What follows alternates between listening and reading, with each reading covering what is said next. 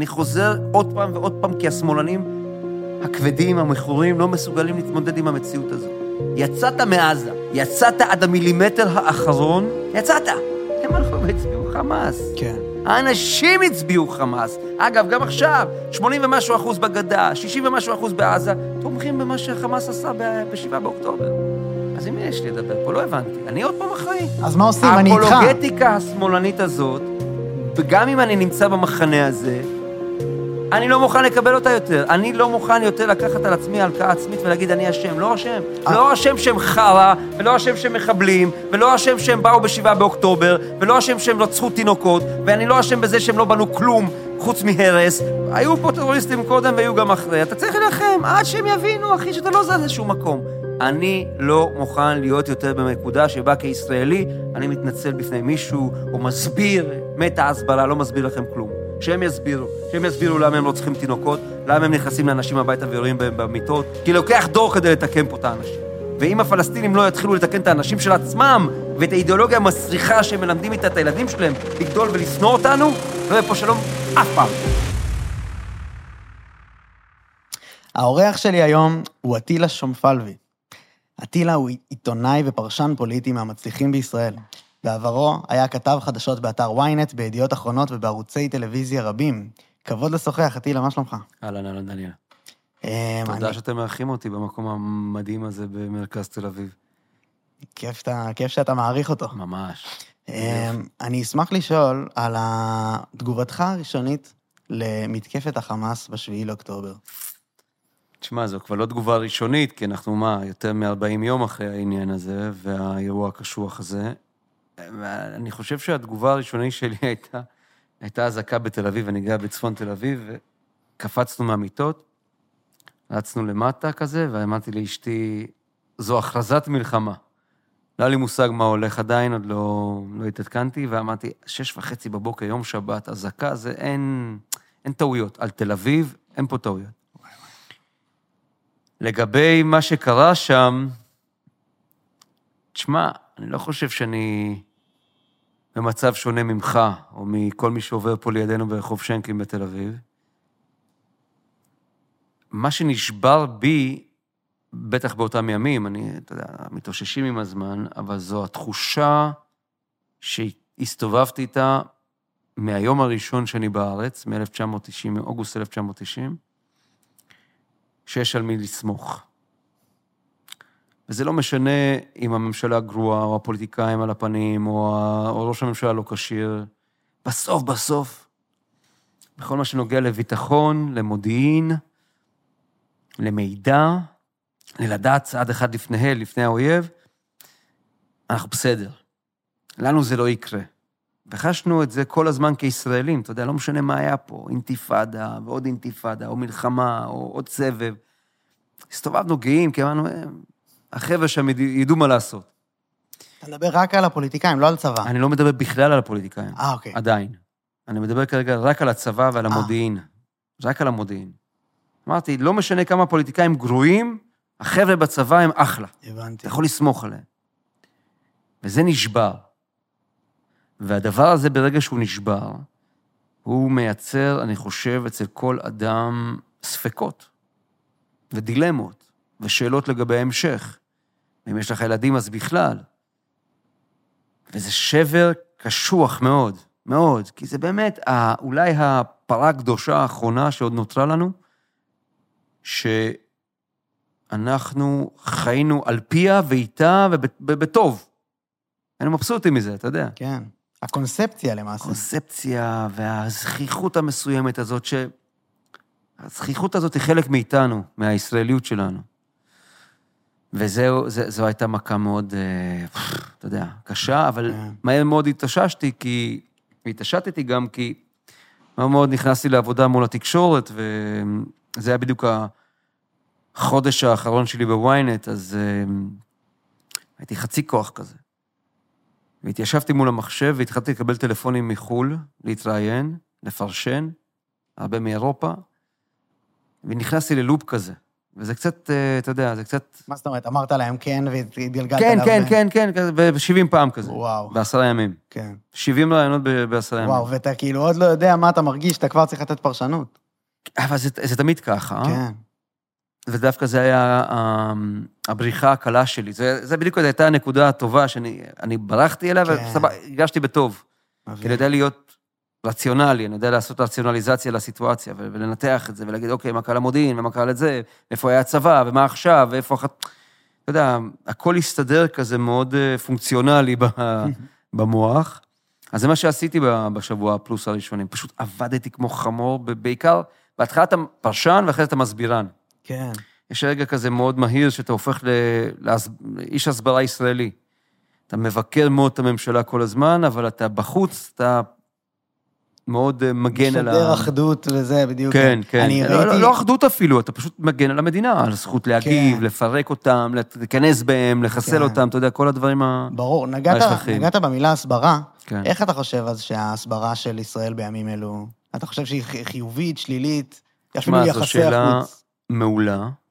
אני עוסק עכשיו במחקר במכון למחקרי ביטחון לאומי בתל אביב, INSS, ואני בקבוצה של חוקרים שעוסקים רק בתודעה והשפעה, ודיסאינפורמציה ו fake news, כל, המ... וואו. כל המשפחה הנהדרת הזאת של...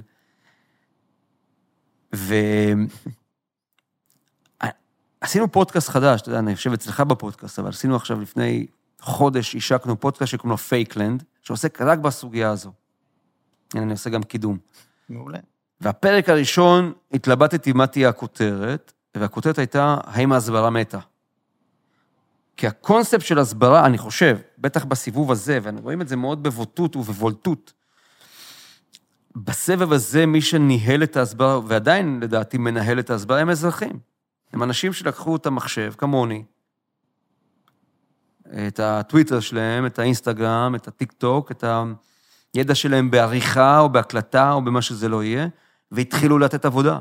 אלפים, עשרות אלפים. נכון. וזה עבד מדהים. זה כקונטרה לחוסר הצלחה של הממשלה בהסברה? תראה, הימים הראשונים היו מדהימים, כי במובנים מסוימים, ה- הנרטיב שהחמאס קבע, יש פה פרדוקס, אבל הוא פרדוקס מורכב והוא מעניין. כי הם צילמו הרי, הם צילמו והם שידרו והם הוציאו, והם קבעו את הנרטיב שנוצר. זאת אומרת, התמונות הזוועה האלה, זה הם כבר ההסברה קבעו. שלהם. כן. ההסברה שלנו, דרך מה שהם הפיצו, וזה, כן. וזה היה במובן מסוים, זה עשה את העבודה מאוד אה, חזק בימים הראשונים. אפשר לטעון, רק אה, שניישב את כן, המילה כן. של ההסברה שלנו ושלהם, אפשר לטעון שמה שהם רצו שנעשה זה בדיוק מה שעשינו, והם רצו לקבל תגובה חוס- אה, חסרת פרופורציה מישראל, ולהיות הקורבן. תראה, זה, זה דיון אחר. Mm, אם תרצה, אפשר להגיע אליו, זה גם בתחום ההשפעה והתודעה, זה מעניין, בעיקר בתודעה, אבל הם anyway קורבן. תכף אני אסביר לך גם, אם תרצה, איך אני רואה את מה שקרה, למה איבדנו מהר מאוד את השליטה הזו במרחב של ההשפעה והתודעה, בטח, אני כי אשמח. זה השתנה מאוד מהר, תוך כמה ימים, ו- והמקרה המבחן של, של בית החולים בעזה היה מקרה מבחן שבאמת הוכיח את הסיטואציה הזאת, אתה יודע, זה כן. עשרה ימים אחרי הטבח, הם אימצו, כלי התקשורת הכי גדולים בעולם אימצו את הנרטיב של הנאצים, אתה יודע, זה מדהים, זה בלתי נתפס. ש- שברתי את הראש, למה? איך יכול להיות דבר כזה? אתה יודע, תחשוב, זה לא היה פה איזה אירוע קטן, איזה פיגוע. אתה יודע, שגם זה גדול, אבל אני אומר, היה פה וואחד אירוע. עם תמונות וצילומים ו- ונרטיב שהוכתב על ידי חמאס כבר בזמן אמת, על, באמצעות טלגרם ובאמצעות כל הדברים האחרים. וזה עשה את העבודה מבחינת מדינת ישראל. שוב, לא יודע אם במובן של הסברה, אני שונא את המילה הזאת כי הסברה, אני כאילו אני צריך כל הזמן להסביר את עצמי, כל הזמן משהו לא בסדר בי, אז אני. הצטדקות. כאילו, כן, אני לא בסדר, אז בוא אני אסביר לך מה אני עושה. כן. נמאס, זה קצת נמאס. וואו, זה. האפולוגטיקה הזאת, היא- אתה יודע, זה כבר... חלאס, אני לא מסביר את עצמי, אני, אני נלחם כי אני צריך להילחם, ואני נותן בראש כי צריך לתת אז בראש. איך- אז איך קוראים לדבר הזה שהוא כאילו תקשורת? אז אני לא יודע עדיין איך קוראים לדבר הזה, אבל אז, אז, אז נחלק את זה. שלושה ימים ראשונים, אתה יודע, כל העולם היה מזועזע וכזה, והתחלת לתקוף, פוף, זה התהפך. מהר מאוד, אני זוכר, היה לנו דיון ב-NSS, ישבנו בצוות חוקרים, ישיבת צוות חוקרים, וכל אחד נתן שם את, אתה יודע, את הספיץ' שלו, אה, עזה, לבנון, ניתוח איראני, ניתוח אמריקני, ניתוח אה, מפרציות, כל אחד מהמומחים. אני כזה דיב- דיברתי לקראת הסוף, ואמרתי, חבר'ה, תשמעו, לא נעים לי להגיד, אבל רק שתבינו שכל מה שדיברנו פה בקונטקסט המלחמתי והלוחמה, אה, זה נכנס כבר לשלב ב' מבחינת התודעה. כי עד עכשיו היינו במין סוג של, אוקיי, זה כותב את עצמו, זה, זה מדברר את עצמו, זה מסביר את עצמו, אבל זה, זה התהפך לאט-לאט, ואנחנו רואים את זה ברשתות בעולם ובכלי התקשורת המרכזיים. אה, ולכן אני לא יודע איך לקרוא לזה, אני באמת לא יודע איך לקרוא, לקרוא לזה, אבל הסברה, אני חושב, צריך לצאת מהקונספט הזה, כי, כי הסברה גם נותנת אה, קונוטציה של מישהו יושב, יש תזמורת, ומישהו מנצח על התזמורת, על ההסברה, וכולם באותו, באותה מנגינה או באותו, באותו מקצב, באותו טמפו, כולם מנגנים. זה לא בדיוק עובד ככה, כי כשעשרות אלפי בני אדם יושבים ועושים הסברה, בסדר? אז הם לא צריכים שאני אגיד להם מה להגיד, או משרד החוץ יגיד להם, או משרד ראש הממשלה יגיד להם, הם עושים את העבודה הזאת לבד, הם עושים עבודה טובה, כן. צריך להגיד. אבל אני, אני מנסה להבין עדיין מה, מה, איך אנחנו, לא קוראים לזה בשם, אבל מה הפעולה ההסברתית שפתאום שווה לדבר עליה בעקבות השביעי באוקטובר? משהו השתנה. אתה אומר, כן. קונספציה נשברה בישראל, בחו"ל. כן, יש- ישראל, ישראל יצאה פה בקווים של אמירות, אה, השוואת חמאס לדאעש, לאייסיס, נכון. כאילו, זה היה אחד זה הדברים. המהלך הראשון, כן. זה היה מהלך, בוא נגיד ראשון, אה, אקטיבי. כן. כן, אתה צודק. אתה יודע, חוץ מ... ממה שכבר עשה את... עבד לבד, אז זה היה באמת אקטיבי במובן הזה שבאמת משרד החוץ, ואני יודע, משרד ראש הממשלה, או מערך ההסברה, או מי שזה לא היה, כן. נתניהו גם דיבר, אז, אז, אז, אז כן, אז עשו משהו אקטיבי. אז אני חושב שאתה לא צריך להצטדק בעיקר. אתה צריך להפוך, בנקודה מסוימת, להתחיל לתת את הקונטרה לאויב שלך, כי הם עובדים יפה.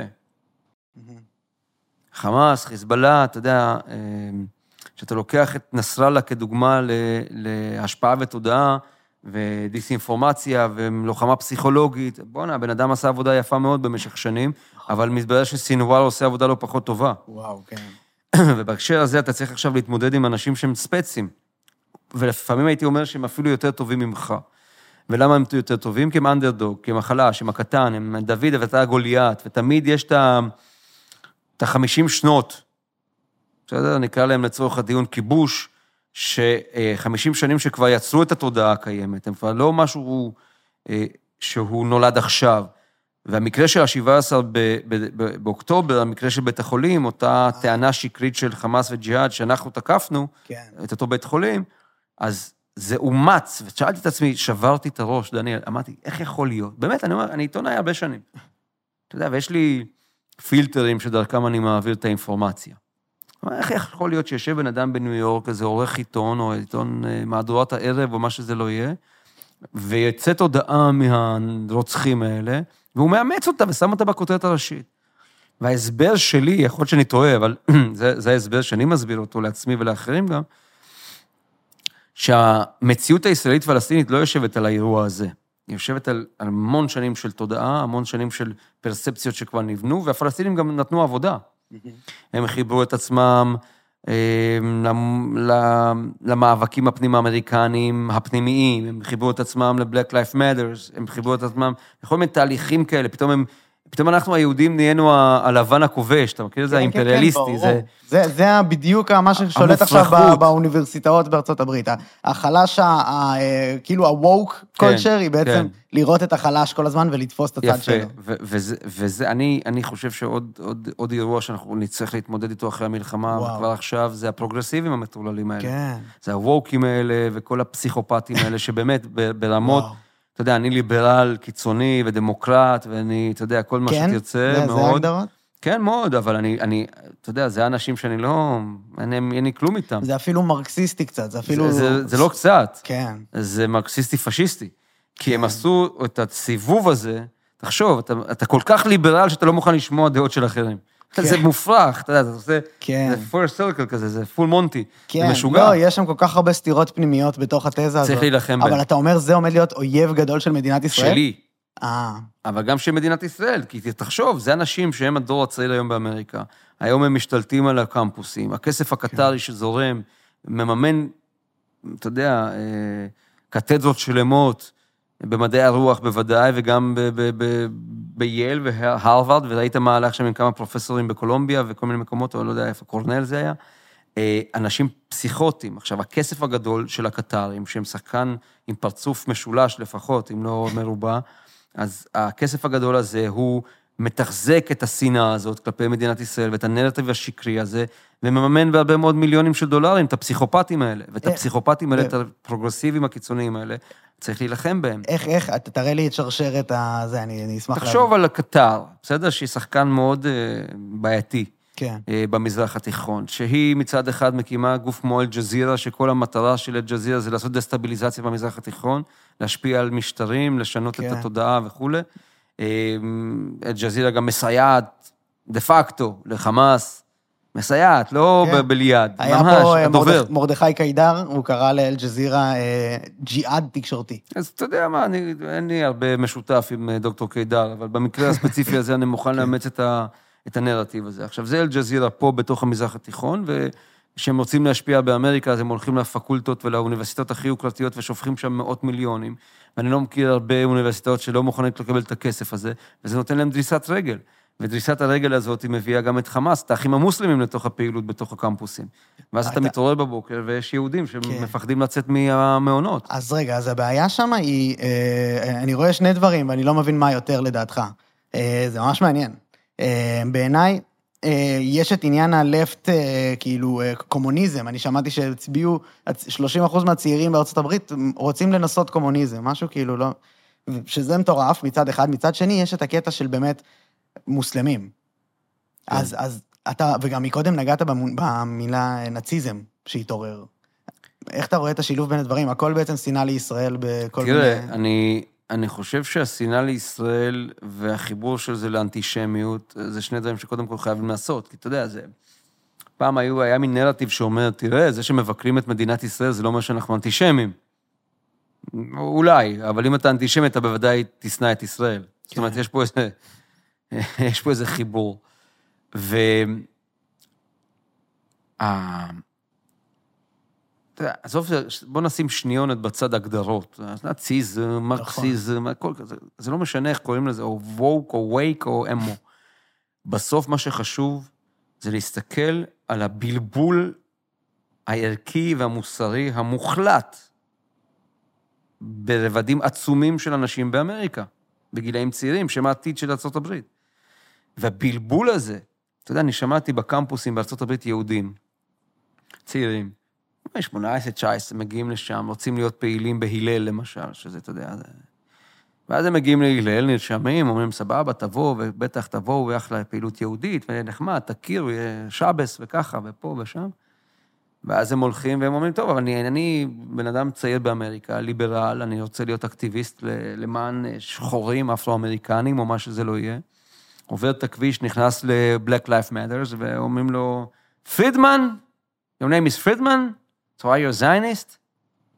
שואלים אותו, אתה ציוני? כאילו, תחשוב. אז הוא אומר, כן, אני תומך ב- בישראל, ואני זה, אומר, אוקיי. אז אתה לא יכול להיות איתנו. כן. וזה מייצר בלבול מאוד קשה. מה, מהו הבלבול? תחשוב, בן אדם צעיר צריך למה? להחליט בין הזהויות שלו, Mm. בין הערכים שלו. למה, תחשוב, היית מוותר על הישראליות שלך כדי להיות פעיל במשהו למען מישהו אחר? לא. אף אחד לא מצפה ממך גם להיות אה, לא ישראלי כדי שתהיה למען בעלי חיים, בסדר? אני אומר לך, אם אתה רוצה להיות למען בעלי חיים, אז אה, תוותר על הציונות שלך. מה, מה, איזה מין, אבל אתה, אתה אומר שהוא מתבלבל? ש- בוודאי. כי הצעיר היהודי אני חשבתי יושב, שאנחנו מבקרים את הוא החבר'ה בדילמה. יש את החבר'ה האלה שלא קיבלו אותו.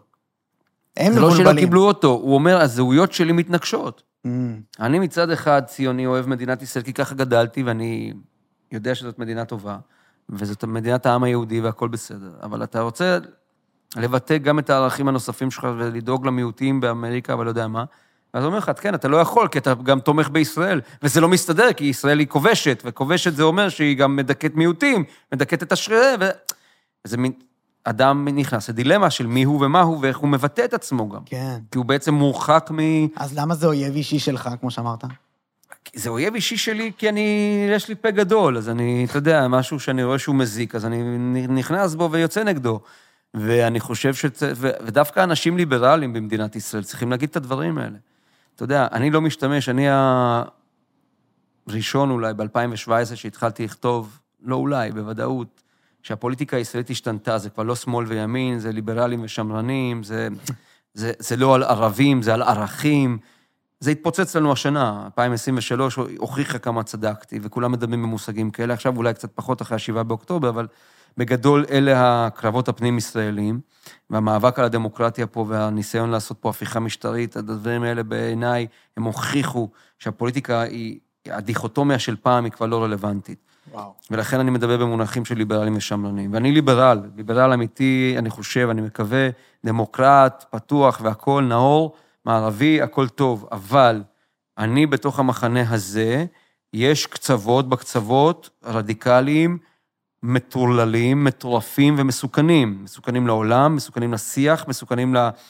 אה, אה, פלורליזם, מסוכנים לזה שאני אוכל להגיד מה שאני רוצה, cancel culture, זה משהו שנולד אצלם. מה זה cancel culture? מה, אתה מבטל תרבות של אחר כי, איפה? כי זה לא תואם? באמריקה. לא, איפה אתה רואה את זה בישראל? אז, אז בישראל אתה רואה את זה בקצוות, לא, אני הרבה ברשתות, אני, אתה יודע, יש לי 200 אלף עוקבים בטוויטר וכאלה, אז אני יודע מה כותבים לי כשאני קצת אה, יוצא מהנורמה, כל הזמן מיישרים אותך, כל הזמן, אל תגיד ככה ואל תגיד ככה, ואל...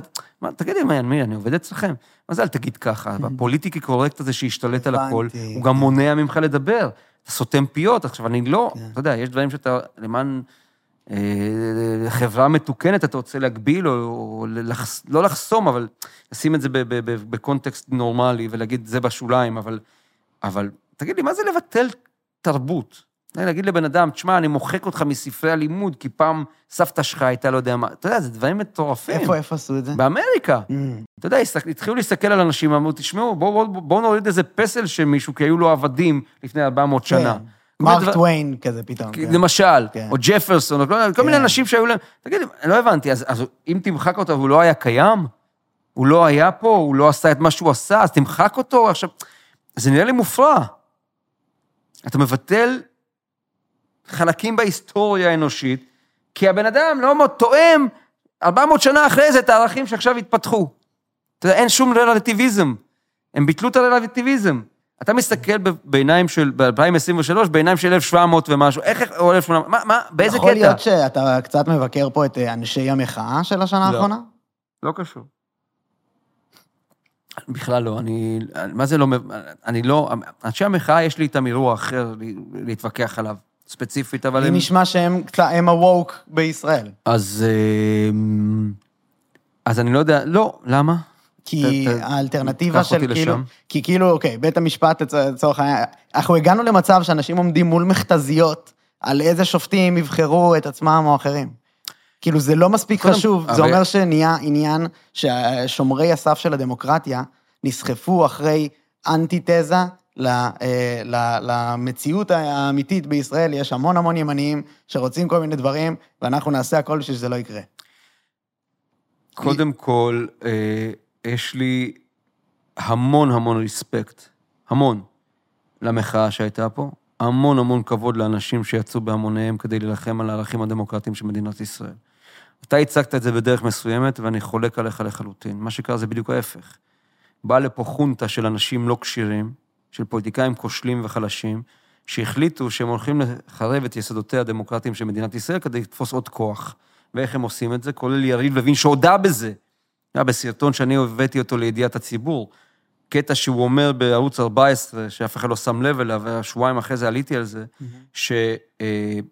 שהוא מודה בזה שאכן ההצעה המקורית שהוא הביא היא אנטי-דמוקרטית, כי היא מבטלת את הפרדת הרשויות ואת הרשות השלישית, כי כנסת וממשלה זה אותו עד אחד, אז אם אתה פוגע גם בשלטון, בבית המשפט, אז זה... ברור, ברור. אוקיי, אז, אז יפה. אז הם, הוא הודה בזה, נכון? האיש הזה כושל הזה.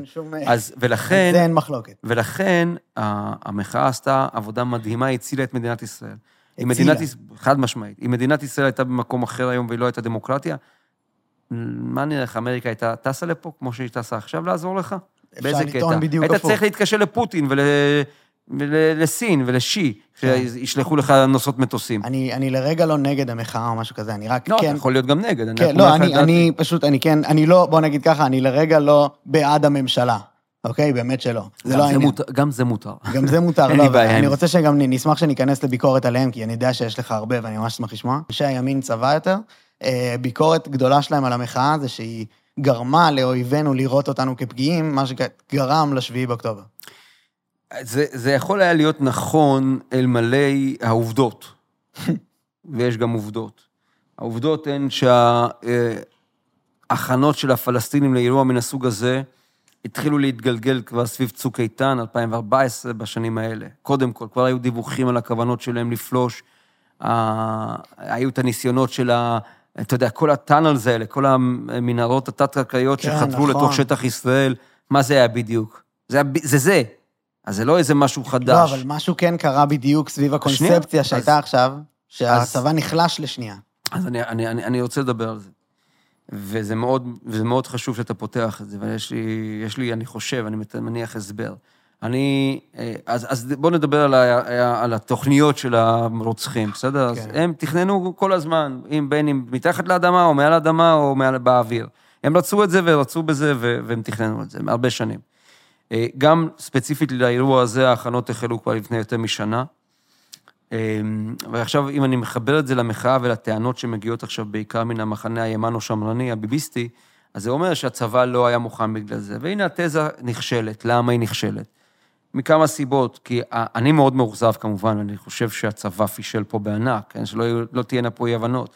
אני לא חושב שנתניהו אחראי לפשלה המבצעית, אני לא חושב שנתניהו אחראי לפשלה המודיעינית.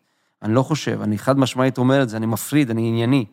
יש לו הרבה פשלות אחרות, נדבר עליהן אם תרצה אחר כך. הצבא פה צריך, והם לקחו אגב אחריות, גם רמטכ"ל, גם ראש אמ"ן, גם ראש שב"כ, גם ראש כולם. לקחו אחריות מיד, נכון. בניגוד לנתניהו אגב. ולכן אה, אני לא מעז אפילו לחשוב או לתת איזושהי, אה, איזשהו רמז שביבי אשם בזה שהם אה, לא ישנו בלילה, או כן ישנו בלילה, או לא הדליקו תנורים ולא הקפיצו מטוסים ומסוקים. כן. זה לא זה, זה הצבא נטו, אחריות עליהם הם פדיחת על. אתה מבין, אבל על. הצבא, מי מי היו האנשים. במחאה? אז זהו. אז בצבא היו מילואימניקים, ידידי, ולא אנשי הסדיר שהיו שם. וזה שלא היו מספיק כוחות בדרום באותן, באותן שעות, זה לא קשור למחאה, זה קשור לזה שניידו אותם ליהודה ושומרון לשמוע על, על, על צבי סוכות וחבריו המתנחלים. וזה שהם לא פעלו כמו שצריך בשטח, אין לזה שום קשר שתצפיתנית בת 19 יושבת ולא לא מתצפתת או כן מתצפתת, או כן ירד או לא ירדה פקודה כדי לדעת, אין לזה שום קשר למחאה. כמו שאמרתי קודם, כמו שלנתניהו אין קשר, לתפקוד הגרוע והכושל שלו, אין קשר לזה שהצבא פישל.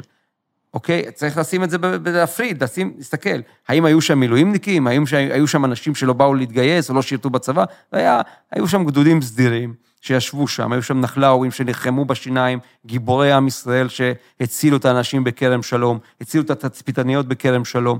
זה אנשי סדיר, אבל במקומות מסוימים הם לא תפקדו, אז מה זה, השם המחאה בתל אביב, ההפגנה עזרה לזה או לא לא, עזרה זה לזה? אנשי, האנשים הכי חשובים בצבא היו עסוקים לא בתפקיד שלהם. מי אמר לך את זה? תוכיח לי. מה זאת לא אומרת? הבנתי, הרמטכ"ל היה עסוק במחאה? לא במחאה, לא, לא, לא, לא, לא. אלוף פיקוד דרום היה עסוק במחאה? רגע, רגע, שנייה, אני, יוצא כאילו מהמחאה בשביל... אה, אני, אני לא... אוקיי, העניין הוא כזה, אנשי הצבא הכי חשובים היו, ישנו בעמידה. זה חד משמעי. חד זה. ברור לכולם.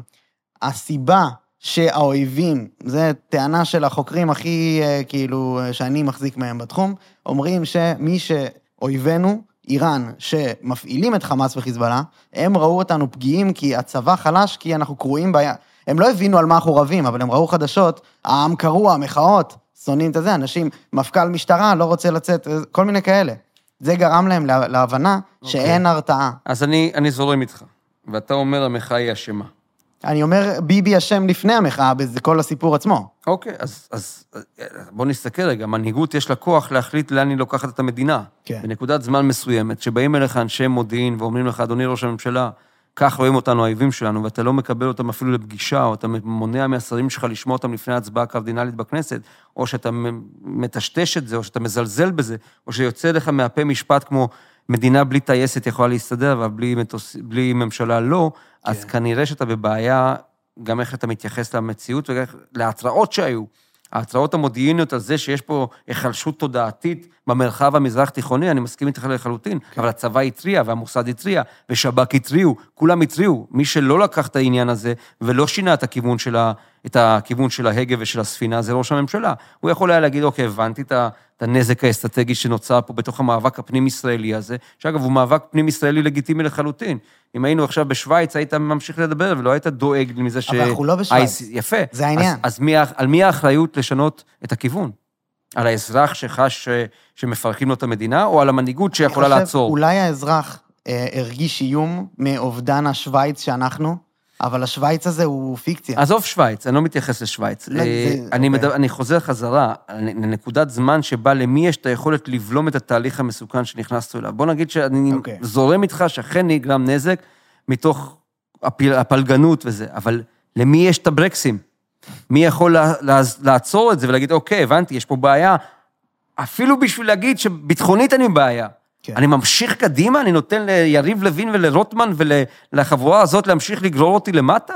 שאני יודע מה המחיר יכול להיות, עשוי להיות. בדיוק. אני יודע מה המחיר שעשוי להיות, כי אמרו לי מה המחיר, ואני ממשיך עם זה. אז האזרח יכול לעצור, או המנהיגות יכולה לעצור? אצל מי ההגה? חד משמעית אצל הממשלה. אז יפה, אז הממשלה עשתה את מה שהיא עשתה. עכשיו, זה שהפרספציה של האויב כלפינו, או ביחס אלינו, הייתה כזו שהיא אה, רואה, שהם רואים את, אותנו כחברה מפולגת וחלשה, ואתה יודע, אפילו אפשר לפנטז על לכבוש את ישראל וכל מיני כן. הזיות כאלה. אתה יודע, זה, זה יכול להיות, הם, הם מקבלים עכשיו את הבומבה, את הסירה לפנים, כמו שאומרים, וזה טוב מאוד, וצריך לפרק להם את הצורה, אבל, אבל אני אומר לך, שוב, בדיון העמוק הזה, שהוא עמוק והוא כואב, הוא כואב, כי בואנה, ספגנו פה, רצחו לנו תינוקות, בוא, זה לא, לא צחוק הדבר הזה. ה- ה- בסוף, בסוף, תמיד, ואגב, מי שלימד אותנו את זה זה ביבי.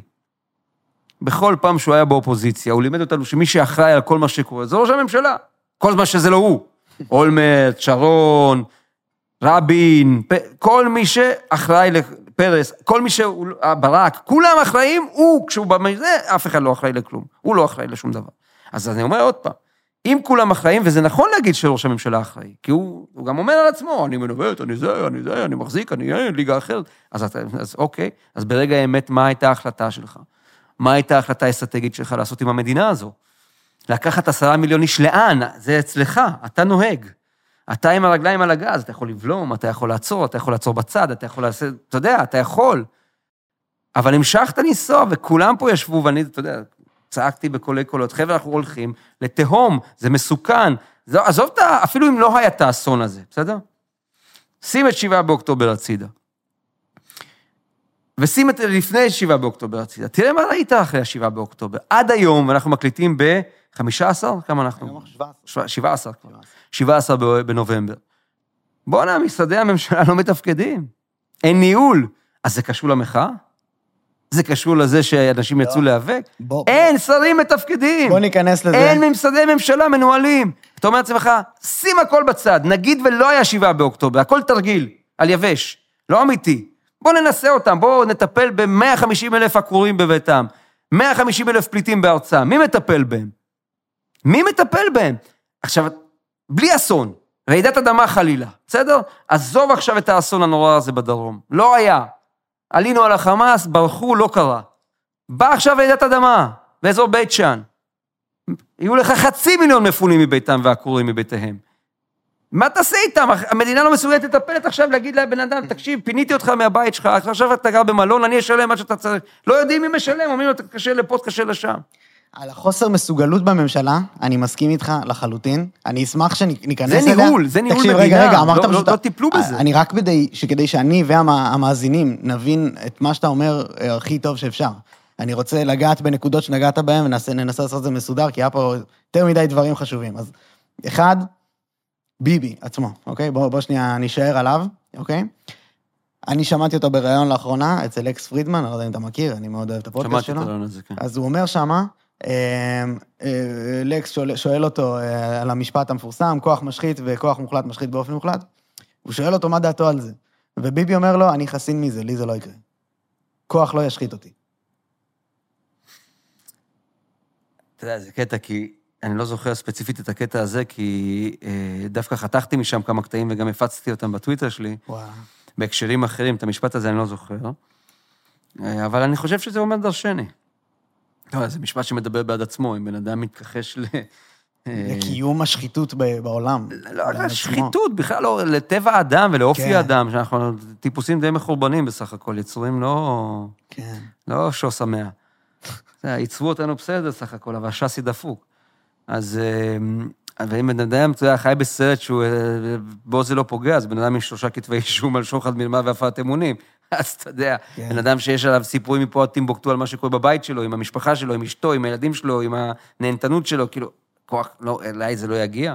אתה יודע, זה קצת, אה, זה קצת רק מגדיל את הצורך להגיד, אדוני, אתה לא כשיר, אתה לא כשיר לקבל החלטות, אתה לא כשיר להסתכל במראה, אתה לא כשיר אה, לנהל את המדינה הזאת, ואתה בוודאי לא כשיר להגן עלינו, אתה לא מסוגל להגן עלינו, אתה לא איך- כשיר אז איך. נפטרים מבן אדם ש... לא נפטרים, כל מה שאמרת. מקודם... הביטוי לא, נפטרים, אני לא מוכן לקבל אותו בדמוקרטיה.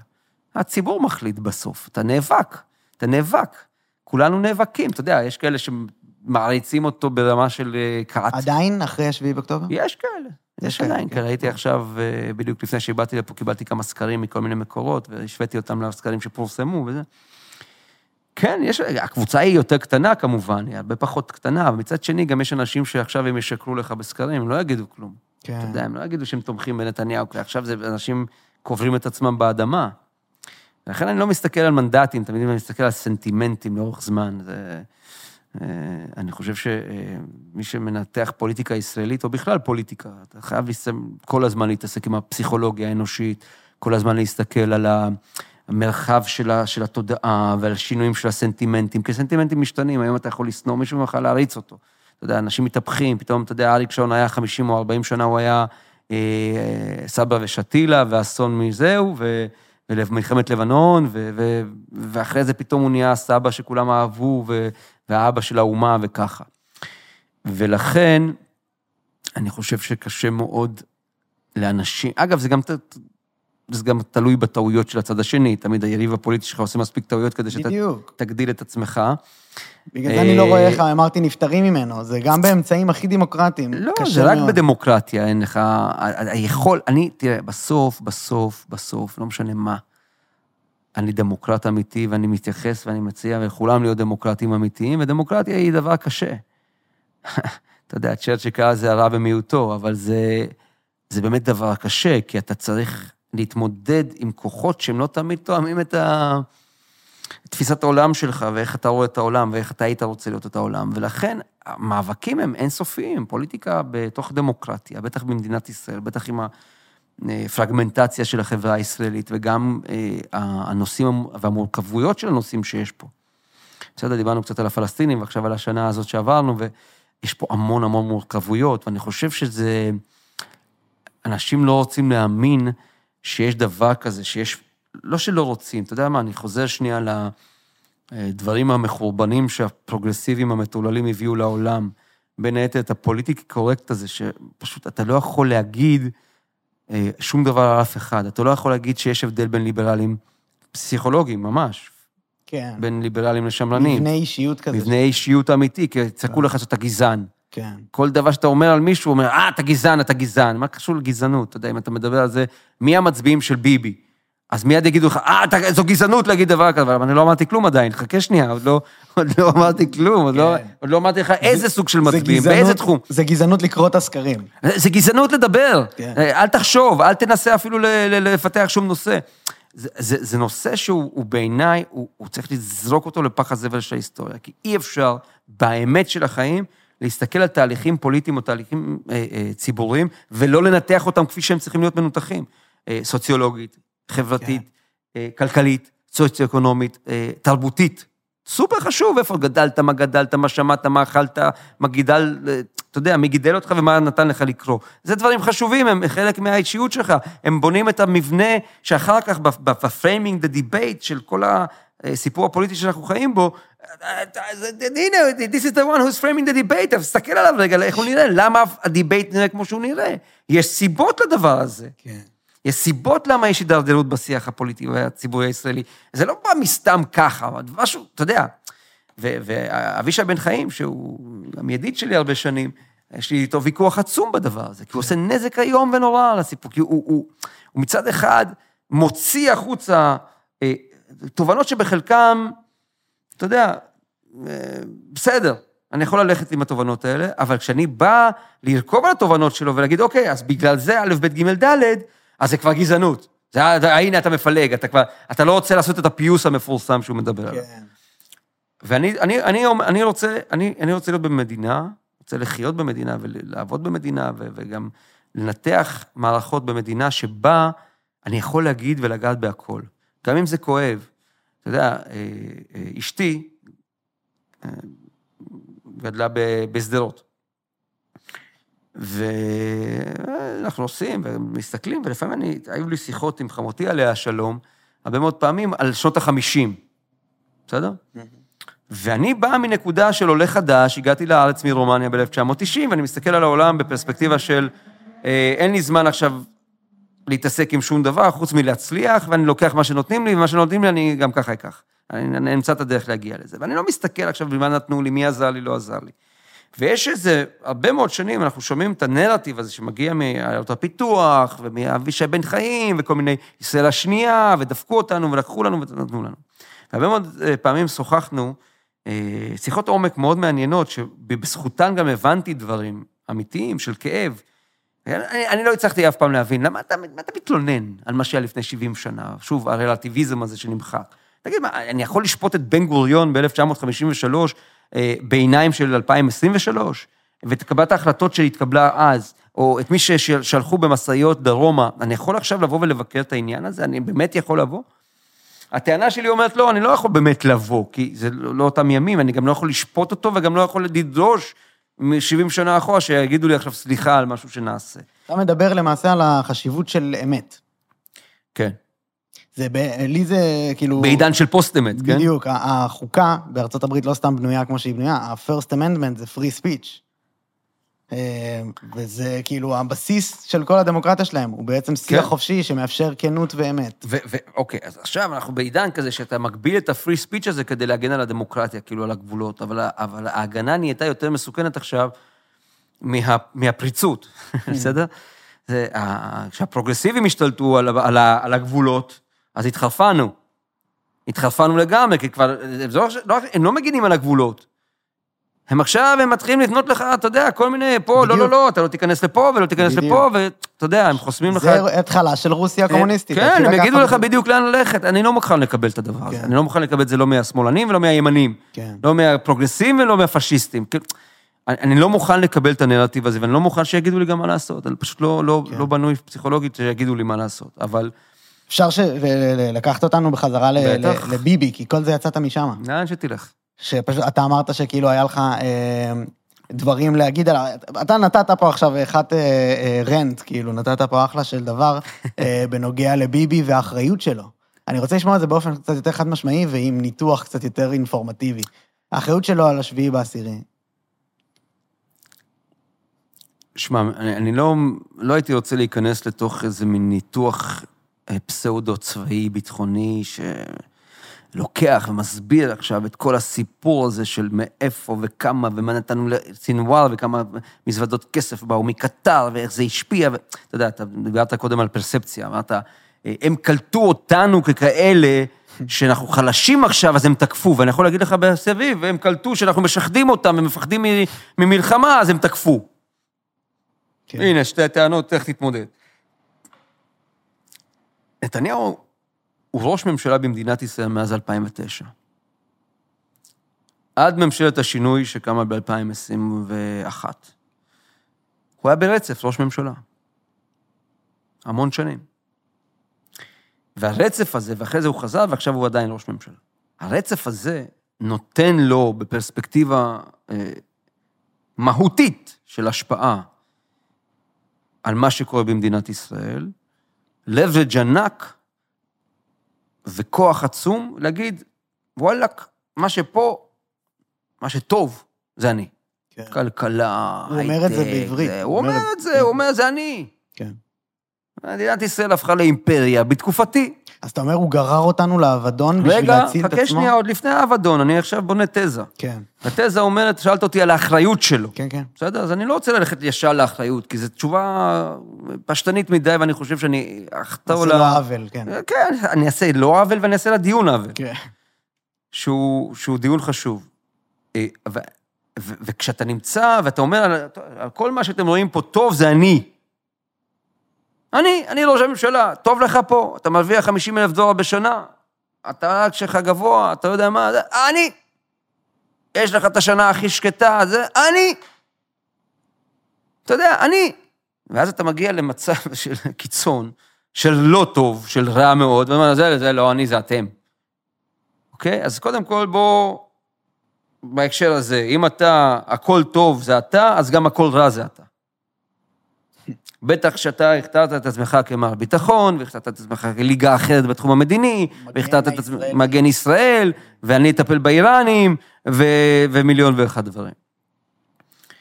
ואני לא יודע להגיד לך מה גרם לשיבה, אתה יודע, אני, אני כן יכול להגיד לך, מה שגרם לשיבה באוקטובר זה לא ביבי, ולא לפיד, ולא בנט, ולא אתה, ולא המפגינים, אף אחד, מה שגנב לזה, יש פה חבורה של רוצחים, פלסטינים, מתועבים, שיחפשו כל דרך להרוג אותך. עכשיו, תשמע, אני אתן לך דוגמה. בשנות ה-90, פוצצו פה אוטובוסים. גם בשנות ה-2000, פוצצו פה אוטובוסים, התפוצצו אוטובוסים, בתי קפה, מלונות, מלון פארק, you name it. פה מטר. פה, פה, בשם, בדיזנגוף, איפה שאתה רוצה. זה לא משהו חדש. ואז באו המתאבדים, ובאו הדוקרנים, ואז באו האקדחונים, ואז באו בעוד פעם, לפני כמה חודשים, פיגוע בתל אביב, אתה יודע. הם כל הזמן מנסים לפגע בך, זה לא בגלל ביבי. וגם לא בגלל טילה ולא בגלל אף אחד, זה בגלל שכאלה הם, והם מנסים לרצוח אותך כי אתה יהודי וישראלי. אז קודם כל זה, הם האשמים במה שקרה ב-7 באוקטובר. לפני הכל. לא קשור לא להפגנת ביום שבת ולא במוצאי שבת ולא ביום ראשון. זה לא קשור לזה, בסדר? זה הדבר. כן, אבל אתה יודע, מאחורי שואל, זה, כן, מאחורי זה חייב לעמוד, עכשיו אתה שואל ברור. על כעס כולנו מי? מסכימים. מי אשם? פשוט מי צריך, אחראי? צריך לעשות משהו, ואני לא מאמין שיקרה. אני כרגע סקפטי לגבי שינוי שחייב לקרות בממשלה אחרי הדבר הזה. תראה, זה, זה, זו שאלה, אני חושב שזו שאלת מיליארד הדולר, במובן הזה שכולם מתעסקים איתה. אתה יודע, כולם רוצים לדעת מה יהיה, מה יהיה. אני לא יודע להגיד לך מה יהיה עכשיו ב-17 בנובמבר. זה 17 בנובמבר, זה משום מה מצלצל לי מוכר בהיסטוריה.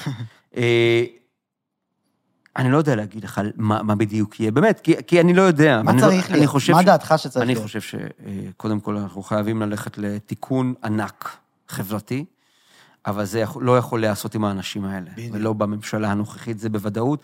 אני חושב שנצטרך ללכת לבחירות מהירות, אני מקווה שזה גם הכיוון שהלחץ הציבורי יוביל אליו, ואני מאוד רוצה להאמין שתוקם פה. אני, אתה יודע, יש לי הרבה מאוד דברים להגיד על ביבי, ועל הליכוד, ועל הממשלה הזו, ועל החורבניסטים, כמו שאני קורא להם, ועל השמאל המתאבד בצד השני. יש לי, אתה יודע, יש לי הגדרות לכולם. כן. מה שנקרא, כולם מקללים אותי בכל שווה. מקום, מכל כיוון, ברוך כן. השם, יש מספיק אה, מה להתעצבן עליי, וזה בסדר, אני מקבל את זה באהבה. כן. אבל בסוף, אני גם הייתי אולי בין הפרשנים הראשונים, אם לא הראשון והיחיד, שב-2022 אמר, מספיק מה רק לא ביבי. זה סיבוב חמישי, תפסיקו להחרים אותו, מספיק, אנחנו נתעורר ל- ל- ל- ל- ל- ל- איום ונורא מה אתה אמרת, תפסיקו עם. הרק לא ביבי. כן. למה? כתבתי, התראיינתי אצל אראל סגל, בכל מקום אפשרי? בגלי צה"ל.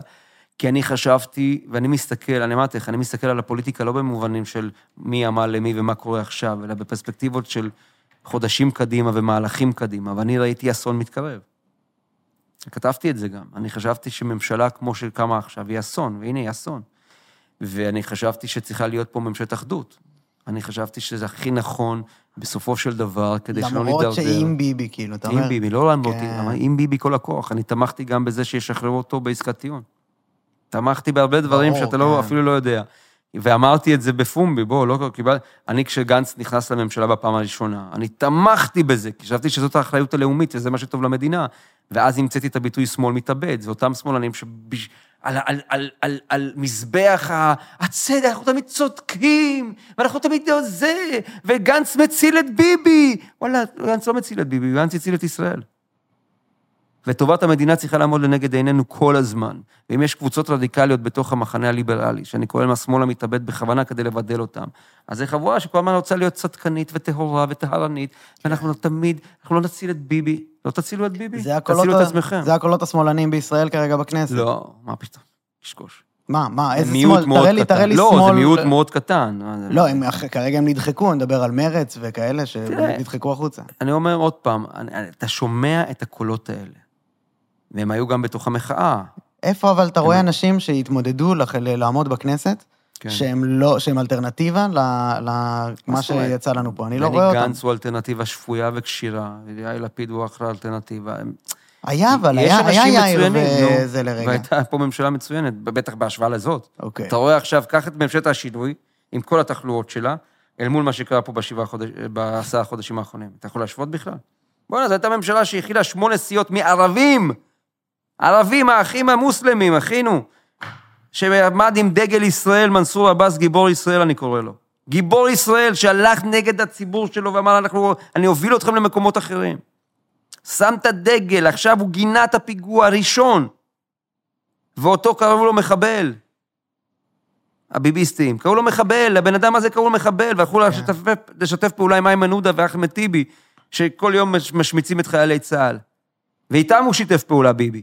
אז בוא, היה, הייתה שם ממשלה של 60, 62 בהתחלה, של שמונה סיעות, של ערבים והימין הקיצוני.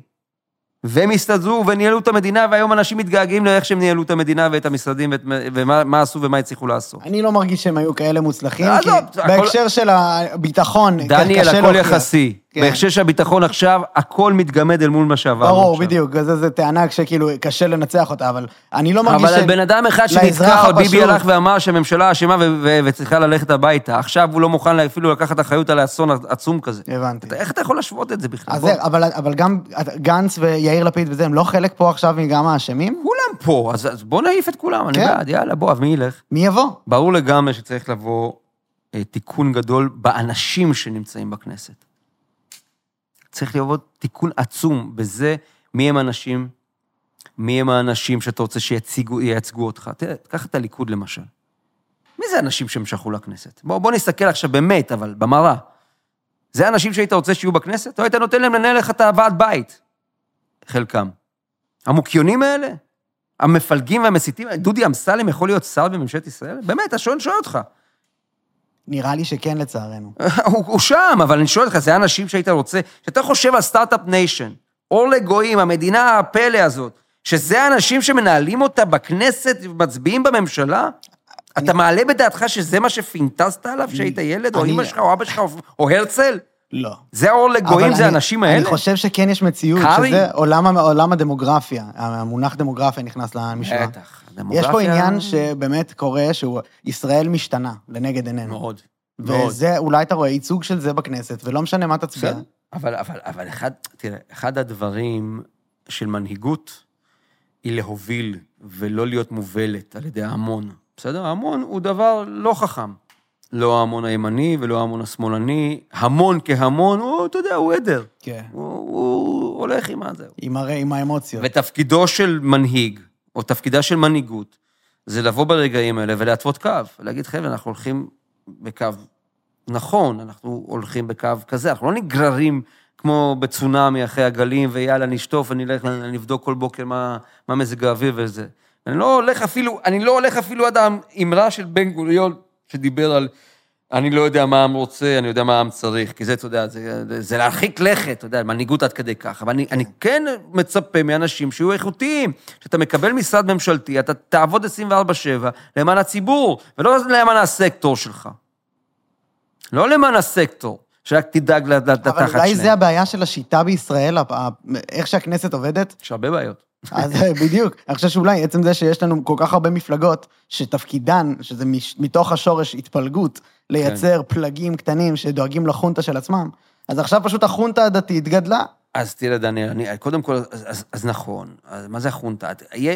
תראה, יש משהו במבנה הפוליטי של מדינת ישראל, שמבנה פוליטי שהוא הוא בעצם רוצה לייצג את כל האוכלוסיות ואת כל הקבוצות באוכלוסייה, ואתה רוצה שהחרדים יהיה להם ייצוג, והערבים יהיה להם ייצוג, והרומנים יהיה להם ייצוג, וכולם יהיה להם ייצוג.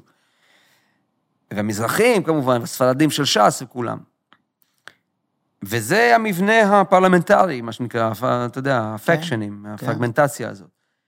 האם זה נכון עדיין למאה ה-21? האם זה נכון למדינה הזו, כמו שאנחנו נמצאים בה? האם המבנה הזה מייצג ויכול לנהל את המדינה בצורה נכונה, גם ביציבות אני מדבר, לא משנה מה.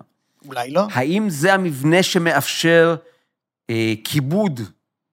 אין לנו חוקה, אז צריך. לכבד את הנורמות, אין איזה שהם קווים אדומים. אתה יודע, אנחנו כל פעם מתעוררים לאיזו שבירה של הקווים האדומים. כן. דיברת. על, על מחנה ליברלי, מחנה שמרני, זה מה כן, שקורה בארצות נכון. הברית, זה מה שקורה באנגליה. וגם, אגב, אני רוצה להגיד לך משהו, המ- המחלה שאנחנו סובלים ממנה היא מחלה של כל המערב, נכון. רוב המערב.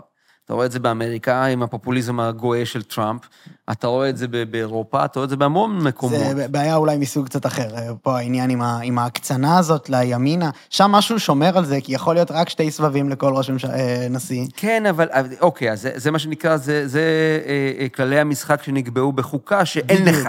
היה פה, אצלנו בפודקאסט, היה אה, רונן אברהם, פרופסור אה, מאוניברסיטת תל אביב, אה, למשפטים, והוא אמר, והוא אחד מאנשי המחאה הבולטים, וזה היה בזמן המחאה, והוא אמר משהו ממש יפה, הוא אמר שלדעתו אנחנו צריכים לצאת מהמחאה הזאת עם חוקה ועם שיטה פרלמנטרית חדשה. אני, אני אוהב את האנשים שבאים לפתור את הבעיות הגדולות באמצעות בעיות גדולות יותר. זה מה שקוראים לזה bigger elsewhere. נכון. וה, והגישה הזו שאתה מנסה לפתור בעיה אה, שהיא עצומה, הסיפור הזה של ההפיכה המשטרית, זו בעיה לא, לא קטנה, על ידי, להגיד, אוקיי, עכשיו אני... I'll tackle the bigger problems, כאילו אני אקח עכשיו את החוקה, ואני אקח עכשיו את המבנה, ונפתור עם זה, ו... כן, זה, זה, זה אחלה, גם, אתה יודע מה, גם אתה ואני מסכימים. אני מתערב איתך שגם אתה ואני מסכימים, וזה נשמע טוב. מי לא רוצה חוקה, ומי לא רוצה שיהיה פה מבנה פוליטי יציב ונכון ומייצג וככה. אבל אתה צריך להסתכל, אני, אתה יודע, אחת הבעיות הגדולות של אה, אנשים שאני נתקל בהם, בטח עכשיו, אני, אתה יודע, אני גם מעץ עכשיו אה, כל מיני ייעוצים אסטרטגיים למיניהם, לכל מיני... אחרי שעזבתי את העיתונות, אז אה, אני יכול לעשות את זה. וואלה, יוצאים אסטרטגיים. אה, ייעוצים, אני קורא לזה. כן. אתה נותן חשיבה, אתה נותן את ה... אני מסתכל, ואנשים, קשה להם להסתכל אה, על, על חתיכות, סלאמי. כולם רואים את ה... את, החתי... את, את הכל, הם רוצים את הכל. אף אחד לא רוצה להגיד, אוקיי, שנייה רגע, יש לי פה שלבים. קח לדוגמה, אה, בתהליכים של, של מה עכשיו חשוב לעשות כדי שנגיד להחליף את הממשלה, בסדר? ואז אני מקבל תשובות נורא מוזרות. אנחנו צריכים להילחם על החינוך הדמוקרטי, וזה כל מיני תשובות כאלה. כן. אתה אומר, רגע, אבל אם אתה לא תנצח בבחירות, והיריב שלך ינצח, אז החינוך הדמוקרטי שלך, אתה יכול לחלום עליו עוד 20 שנה, כי הוא לא יקרה. אז אתה צריך, אתה יודע, אנשים לא מסוגלים, מר- מרוב אסטרטגיה, אתה יודע, זה נורא מצחיק אותי. מרוב אסטרטגיה, בסוף אנשים לא רואים את הטקטיקה, לא רואים את היער, רואים מרוב יער, לא רואים את העצים. כן. בסוף, המחנה הליברלי במדינת ישראל מפספס כבר הרבה מאוד שנים, בגלל שהוא לא יכול להתאחד מאחורי מנהיג אחד, בגלל שכל אחד חוכמולוג, והוא חשב שהוא חושב זה שהוא לא חייב מתחיל להקים מדינה. ברצח רבין, שהיה פשוט... אה, לא, לא, השמאלנים תמיד היו חארות. אז כן. אה, מפלגת העבודה כמשל, בסדר? כן. הם תמיד תקעו סכין בגב של המנהיג שלהם, ומפלגת העבודה, ואתה יודע, אני גדלתי כשמפלגת העבודה, כפרשן פוליטי גדלתי כשמפלגת העבודה עוד הייתה מפלגת העבודה. כן. ושמעון פרס עוד היה צועק עליי בלשכת מפלגת העבודה, למה אתה מפריע לי, אה, בחורצ'יק? וזה, ואתה יודע, זה... ראית שגם פרס נבחר, באו להדיח אותו, ההוא נבחר, באו להדיח אותו, כן. מצנע נבחר, באו לפואד, כל אחד בא להדיח, וזה תמיד אמרו, מפלגת העבודה היא מחסלת את ראשיה. אבל באופן כללי, כל המחנה הזה, ואתה יודע, אין, אתה, אני, אני מצפה, אני מסתכל על זה, ואני אומר, בואנה, אנשים, תרחיבו דעת, תשימו יעד, תראו מה המטרה, המטרה זה ניצחון. אבל בא יאיר לפיד, ואז אמרו, יש לו ג'ל, אנחנו לא נצביע לו, יש לו יותר מדי ג'ל. אז בא אה, אה, בני, אז אמרת, כן, אבל לא מספיק גבוה, אני לא יודע, כל מיני חרטוטים.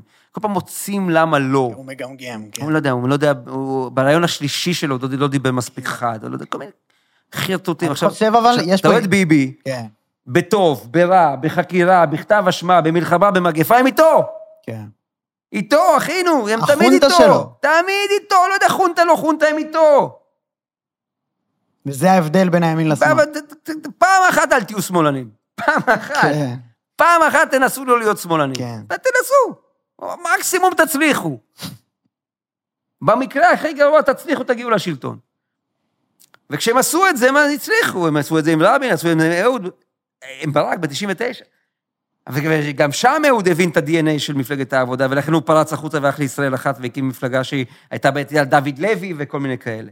כי הוא הבין שהשמאלנים לא מסוגלים להתאחד מאחוריו. עכשיו, אותו הסיפור יכול לקרות גם עכשיו. למה השמאל, השמאל לא מתאחד? כי הם כולם גאונים. כל אחד הוא פתית שלג עצמאי, וווקים, וכולם יודעים יותר טוב מכולם.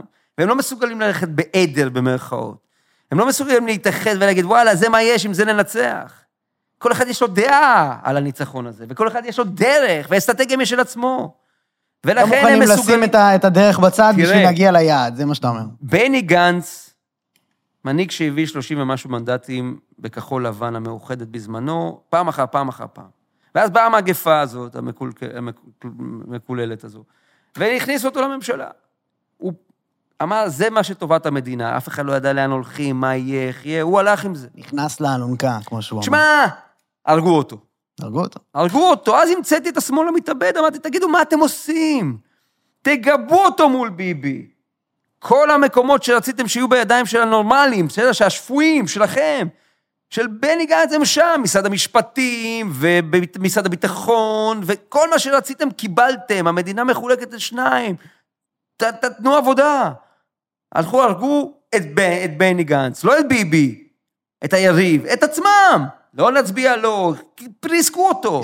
הגיע לארבעה מנדטים בסקרים. כן. עכשיו אתה מצפה שביבי נתניהו, שועל השועלים, מלך המלכים, הקאפו דה קאפי הגאונים של הפוליטיקה, הוא רואה את זה שהבן אדם שמחזיק חצי מהשלטון אצלו, יש לו ארבעה מנדטים בסקרים, מה הוא עושה איתו? אחי, הרגתם אותו כדי להרוג את עצמכם, מה עשיתם? זה המחנה. למה אני מתעצבן? למה אני כותב על השמאל המתאבד הזה? כי מרוב צדקנות, הוא כל הזמן אומר, אנחנו, אנחנו צודקים, אז אנחנו נזיין את עצמנו. זה נורא. זה מייאש אותי נורא לשמוע. זה, זה, תשמע, בוא. אני, אני מגיע אני השקעתי 20 שנה מהחיים שלי כדי לנסות לפצח את הדבר הזה. כן. לנסות לפצח את הדבר אני, הזה. אני מגיע ממחנה הליברלי גם, בבית שלי נורא, אה, מה, מהכיוון הזה, תמיד אה, מתלבטים בין המפלגות שקיימות שם. סליחה שהתלהטתי. לא, זה חשוב. השאלה היא באמת, אני, אני, זה פשוט מייאש אותי, אני מגיע לזה עם כאילו הנחת יסוד שבאמת הרצח רבין זה הדבר הכי נורא שקרה, ואם יעלה מישהו ובאמת יעשה מהלכים, יבוא עוד מישהו וייתן לו כדור בראש. בגלל זה פשוט השמאל מיואש, מסתכל החוצה, עושה רילוקיישנים, רובו, לכולם יש דרכון ליום סגריר. אה, אתה רואה שהדבר הזה, אגב, עומד למבחן מאוד רציני. כי בדיוק השבעה באוקטובר זה המבחן של הדרכונים הזרים. והגל האנטישמי שהתעורר כן, עכשיו בעולם, נכון, הוא, הוא שם סימן שאלה מאוד גדול מעל הדרכונים כקונספט, וגם הוא שם, במובנים מסוימים, הוא, הוא מבחן גם בפני הקהילות היהודיות האמריקניות, ו, ו, כי מדינת ישראל, אתה יודע, היא כן ביטוח. מדינת ישראל היא ביטוח של העם היהודי, ביטוח. לא, שם את הפוליסה, יש לי פוליסה, קורה משהו, אני אקפוץ לתל אביב, נתניה, אני אקנה בית קטן, יהיה בסדר, יש לי איפה להיות. כן. האירוע הזה ששבר לנו את האמון, ששווה לנו את התחושה של הביטחון העצמי, מה שדיברתי איתך בהתחלה עליו, זה מחליש את כל הדבר הזה, גם את היהדות בתפוצות, וגם אותנו, וגם את התחושה של הביטחון העצמי שלנו, שעם הדרכונים האלה אתה יכול להסתובב, כי כשמצביעים נגדך או, או, או מפגינים נגדך בלונדון, בפריז, ב... בניו יורק, אתה יודע, דברים מזועזעים שלא חשבת שיקרו, שאנטישמיות עולה, אז פתאום אתה אומר, רגע, יש לי דרכון, אבל בסוף אני קצת כלוא פה בתוך הדבר הזה, שהוא הוא, הוא, הוא הדבר, בין כל הדברים המחורבנים, זה היה פחות מחורבן. כן, זה עשה, עשה הפוך ממה שציפינו, כן, כן, מעניין ממש. הפטריוטיזם הישראלי, עכשיו, אבל, אבל אתה יודע, זה, זה, אתה צריך, אני כל הזמן אומר, כתבתי את זה גם, שבסוף מי שיכול להשאיר את ביבי בשלטון זה רק השמאלנים. אלה שיכולו להפגין באמצע הכניסה לעזה, בירושלים וקיללו שוטרים, ואמרו, איפה הייתם בשבעה באוקטובר, וזה כל מיני דיבורים כאלה שפורסמו. זה נזק. נזק. זה לא זמן להפגין. תכתוב, תבקר, תק... אתה יודע, לא מוותרים על מה שפשלה, תחשוף. אני לא מקבל את הדיבור הזה, גם שעושה פילוג מי העיתונאים מדברים, העיתונאים תפקידם לדבר. תפקידם לתת בראש כל הזמן ולתת סטירות לממשלה הכושלת הזאת. כל הזמן, כולל בזמן מלחמה. זה לא מפלג, זה מחזק. כי זה ההבדל בינך לבין האויב. אבל, להפגין עכשיו, אחי, מול, מול האנשים, עכשיו זה הטיימינג הנכון להפגין. למה? מה יקרה? למה מה יקרה? אני שואל את האנשים שהולכים לה- להפגין עכשיו. מה יקרה? מה, הוא ילך הביתה? אוקיי, ראיתי אתכם מפגינים, שכנעתם אותי, סוף סוף הבנתי מה צריך לעשות, אני הולך. אני מחזיר את אני החטופים. הולך להחזיר, כן. למה לא באתם קודם? הייתי כן. הולך קודם. כן. זה לא יקרה. אתה רק מחזק אותו, זה הוא יישאר שם עוד יותר. הוא לא ילך, ואם תפגין אתה רק תעשה נזק, כי אנשים שהלכו ממנו. שנים אומרים פה, שנים, אוקיי? שישה מנדטים הם עוברים, זהו, אין, זה אין ביבי. שישה מנדטים יזוזו מהימין הרך, תמיד מחפשים את הרכות הזאת, את הפריחות הזאת. אם הם עוברים, הלך על ביבי. וואלה. הם, אתה יודע, עברו פי שלוש עכשיו. והשמאלנים המתאבדים האלה מתעקשים בכוח להחזיר אותם לביבי. עכשיו, מה עושה, מה עושה בן אדם בבית שעזב את נתניהו כי כבר הבין שהוא כישלון מוחלט? יושב בבית ואומר, תנו לי רק להרגיש בסדר בתוך המחנה החדש אצל בני, לא משנה, תנו לי, ת, אל, אל, אל, אל, תלכו רחוק מדי, אני צריך עכשיו תחושת בית. גירשו אותי מהבית שלי, הלכתי. התמוטט לי הבית. כל מה שחשבתי על ביבי 30 שנה, התמוטט עכשיו. הוא אפס מוחלט, הוא לא כשיר. עכשיו אני מחפש בית חדש. והחבר'ה, השכנים, כל הזמן זורקים עליי אבנים על הדלת, אחי, לך מפה. כן. אבל אני מחפש להיות איתכם. תנו לי להרגיש שאני בסדר. שלא עזבתי את ה... שאני לא צריך לחזור לחורבות האלה. לא, לא בא לי לחזור לחורבות, אני רוצה להיות פה, אל תציקו לי. אבל הם הולכים, הם מפגינים, ועכשיו צועקים, ותתפטר, ואל תדע... מה תתפטר? אתה יודע, היה לי ויכוח עם חבר'ה מהמחאה. אמרו, אסור לתת לנו לגנ- לגנץ להיכנס ביום השלישי. אסור לתת לגנץ להיכנס אה, לממשלת? אחדות. אמרתי, אתם התחרפנתם? אתם התחרפנתם? מי אתם בכלל? יש פה אומה שעוברת את הטראומה הכי גדולה בחיים שלה. יש פה אומה שדורשת, שזקוקה לתחושה של ביחד ושל עוצמה. אתם תגידו לאחד המנהיגים הפוליטיים ש... ש במחנה ש- שלכם. ש, מהמחנה שלכם, שכולם רוצים שהוא ייכנס, שיש לו את היכולות כי הוא בא מהתחום הזה, אתה רוצה להגיד לו שהוא ילך לש... שלא ילך לשם? באיזה הצדקה? מה הם באיזה? הצדקה? זה בדיוק מה שאמרתי. אתה לא, מה הם אמרו? אה, אסור להציל... אני לא מצליח לחשוב על מה. אסור להציל את הנוכל. אה, אמרתי, מה זה אסור להציל את הנוכל? אמר, עוד פעם, גנץ לא ייכנס, הוא ילך? מה יקרה? ומה אתם תרוויחו מזה אם המחנה שלכם יישאר מחוץ למשחק? מה יגיד הבן אדם? איזה אחריות לאומית יש לכם? זה שוב, רק- זה מיעוט, אבל הוא קולני. לא, זה מראה בדיוק למה השמאל מפולג ובאיזה אופן. זה מראה הרבה דברים. אבל זה שוב, זה לא כל המחנה הזה. רוב המחנה הליברלי הוא מדהים. הוא הציל את המדינה עכשיו שוב פעם. אחים לנשק, שהמדינה לא הייתה קיימת בשום דבר, הקימו את המערך הכי מטורף שיש, הלכו להציל לאנשים את החיים פר אקסלנס. ועוד מיליון עמותות, וכל החבר'ה שטסו לבסיסים שלהם, שהפגינו בקפלן, והיו הראשונים להגיע לבסיסים שלהם ולהתגייס וללכת להילחם.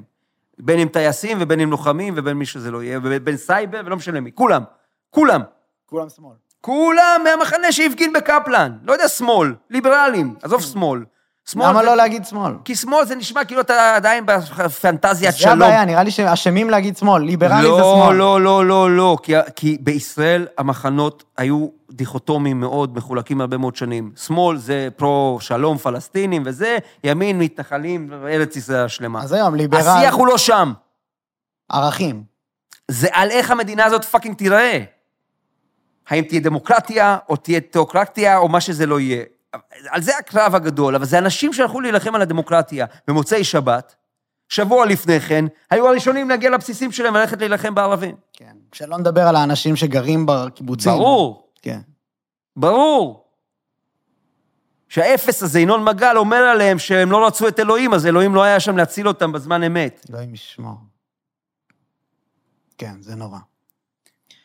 אה, אוקיי, אני, אני אשמח אה, להזיז אותנו לנושא מכעיס לא פחות, אבל חשוב גם, אה, שזה מה עושים אה, עם עזה, בעיניך, ועם הפלסטינאים. מה. מה עושים עם הפלסטינאים ועם עזה. בתום פוגשים המלחמה? אותם עד- עד דק.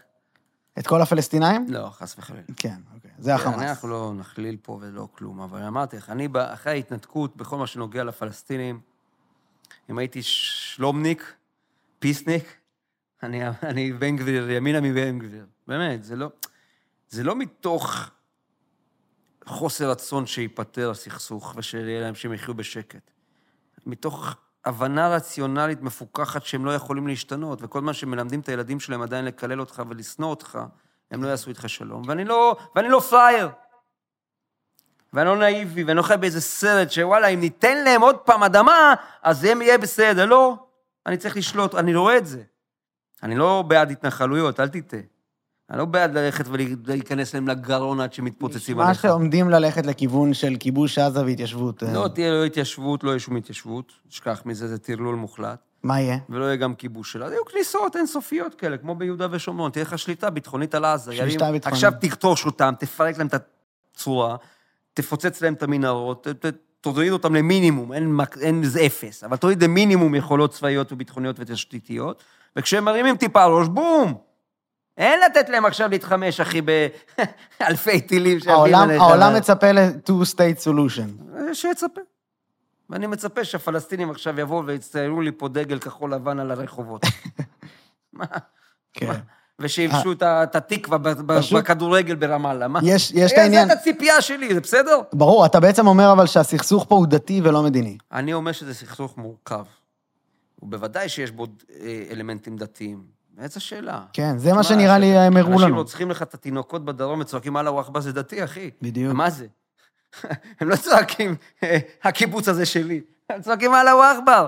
וגם זה, אגב, אסור להגיד במשך שנים, שהאסלאם הקיצוני הוא, הוא, הוא כמה הוא בעייתי. אסור! תגיד, אה, מה פתאום, אתה מכליל את כל האסלאם? לא מכליל את כל האסלאם, אבל בוא נסתכל על מה הולך זה פה. לא, זה לא שמאלני מצידך. לא כל הטרוריסטים, נכון? איך, איך הביטוי הזה הולך? לא כל המוסלמים טרוריסטים. אבל כל הטרוריסטים איכשהו מוסלמים.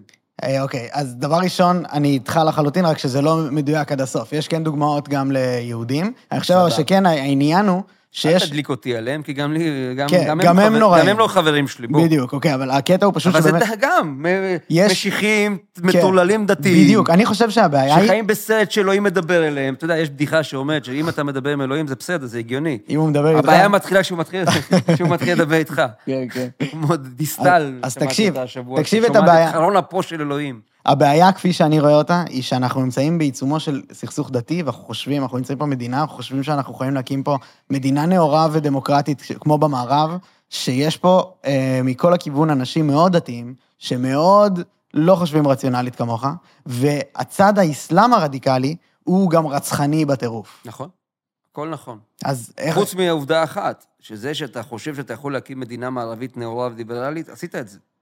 מדינת ישראל היא פלא בכל קנה מידה, אה, נס. אם הייתי דתי, הייתי נכון. אומר, אלוהים עשה פה עבודה יפה. אבל אני אומר, בני אדם עשו פה עבודה מדהימה. ב-75 שנה נבנה פה נס. עכשיו, אחרי 75 שנה, חמש- 75 שנה, אה, יש מבחן, בדיוק, מבחן המציאות, מבחן המורכבות השכונתית, בדיוק, מבחן המורכבות. הדמוגרפית, בדיוק. מבחן התפיסות, מבחן הפתרונות, מבחן... יש המון מבחנים, מבחן הדת, מבחן... יש המון מבחנים שהמורכבות, למה כל... הנה, אנחנו, אתה יודע, במעגלים כאלה, עכשיו אני... זה חוזר להסברה, במירכאות. אז העניין של ההסברה, איך תסביר עכשיו לאיזה בן אדם שיושב בקולומביה, ב-NYU או בקרנל או לא יודע איפה, את המורכבות שאנחנו מדברים עליה כבר כרגע שעה כן. וחצי עוד מעט.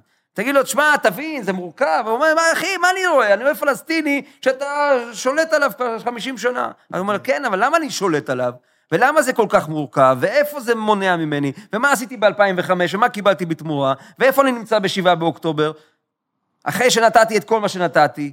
אתה יודע, זה מאוד מורכב לנו, תחשוב. אנחנו טוחנים מים כל כך הרבה שנים בינינו כל הזמן בשיח הציבורי והפוליטי. איך תגיד את זה בחוץ? מי יבין אותך? אשכרה. מי יכול להבין אותך אבל אנחנו לא מסכימים? עדיין בתוכנו.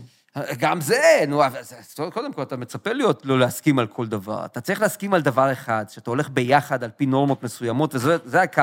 כל השאר נתווכח.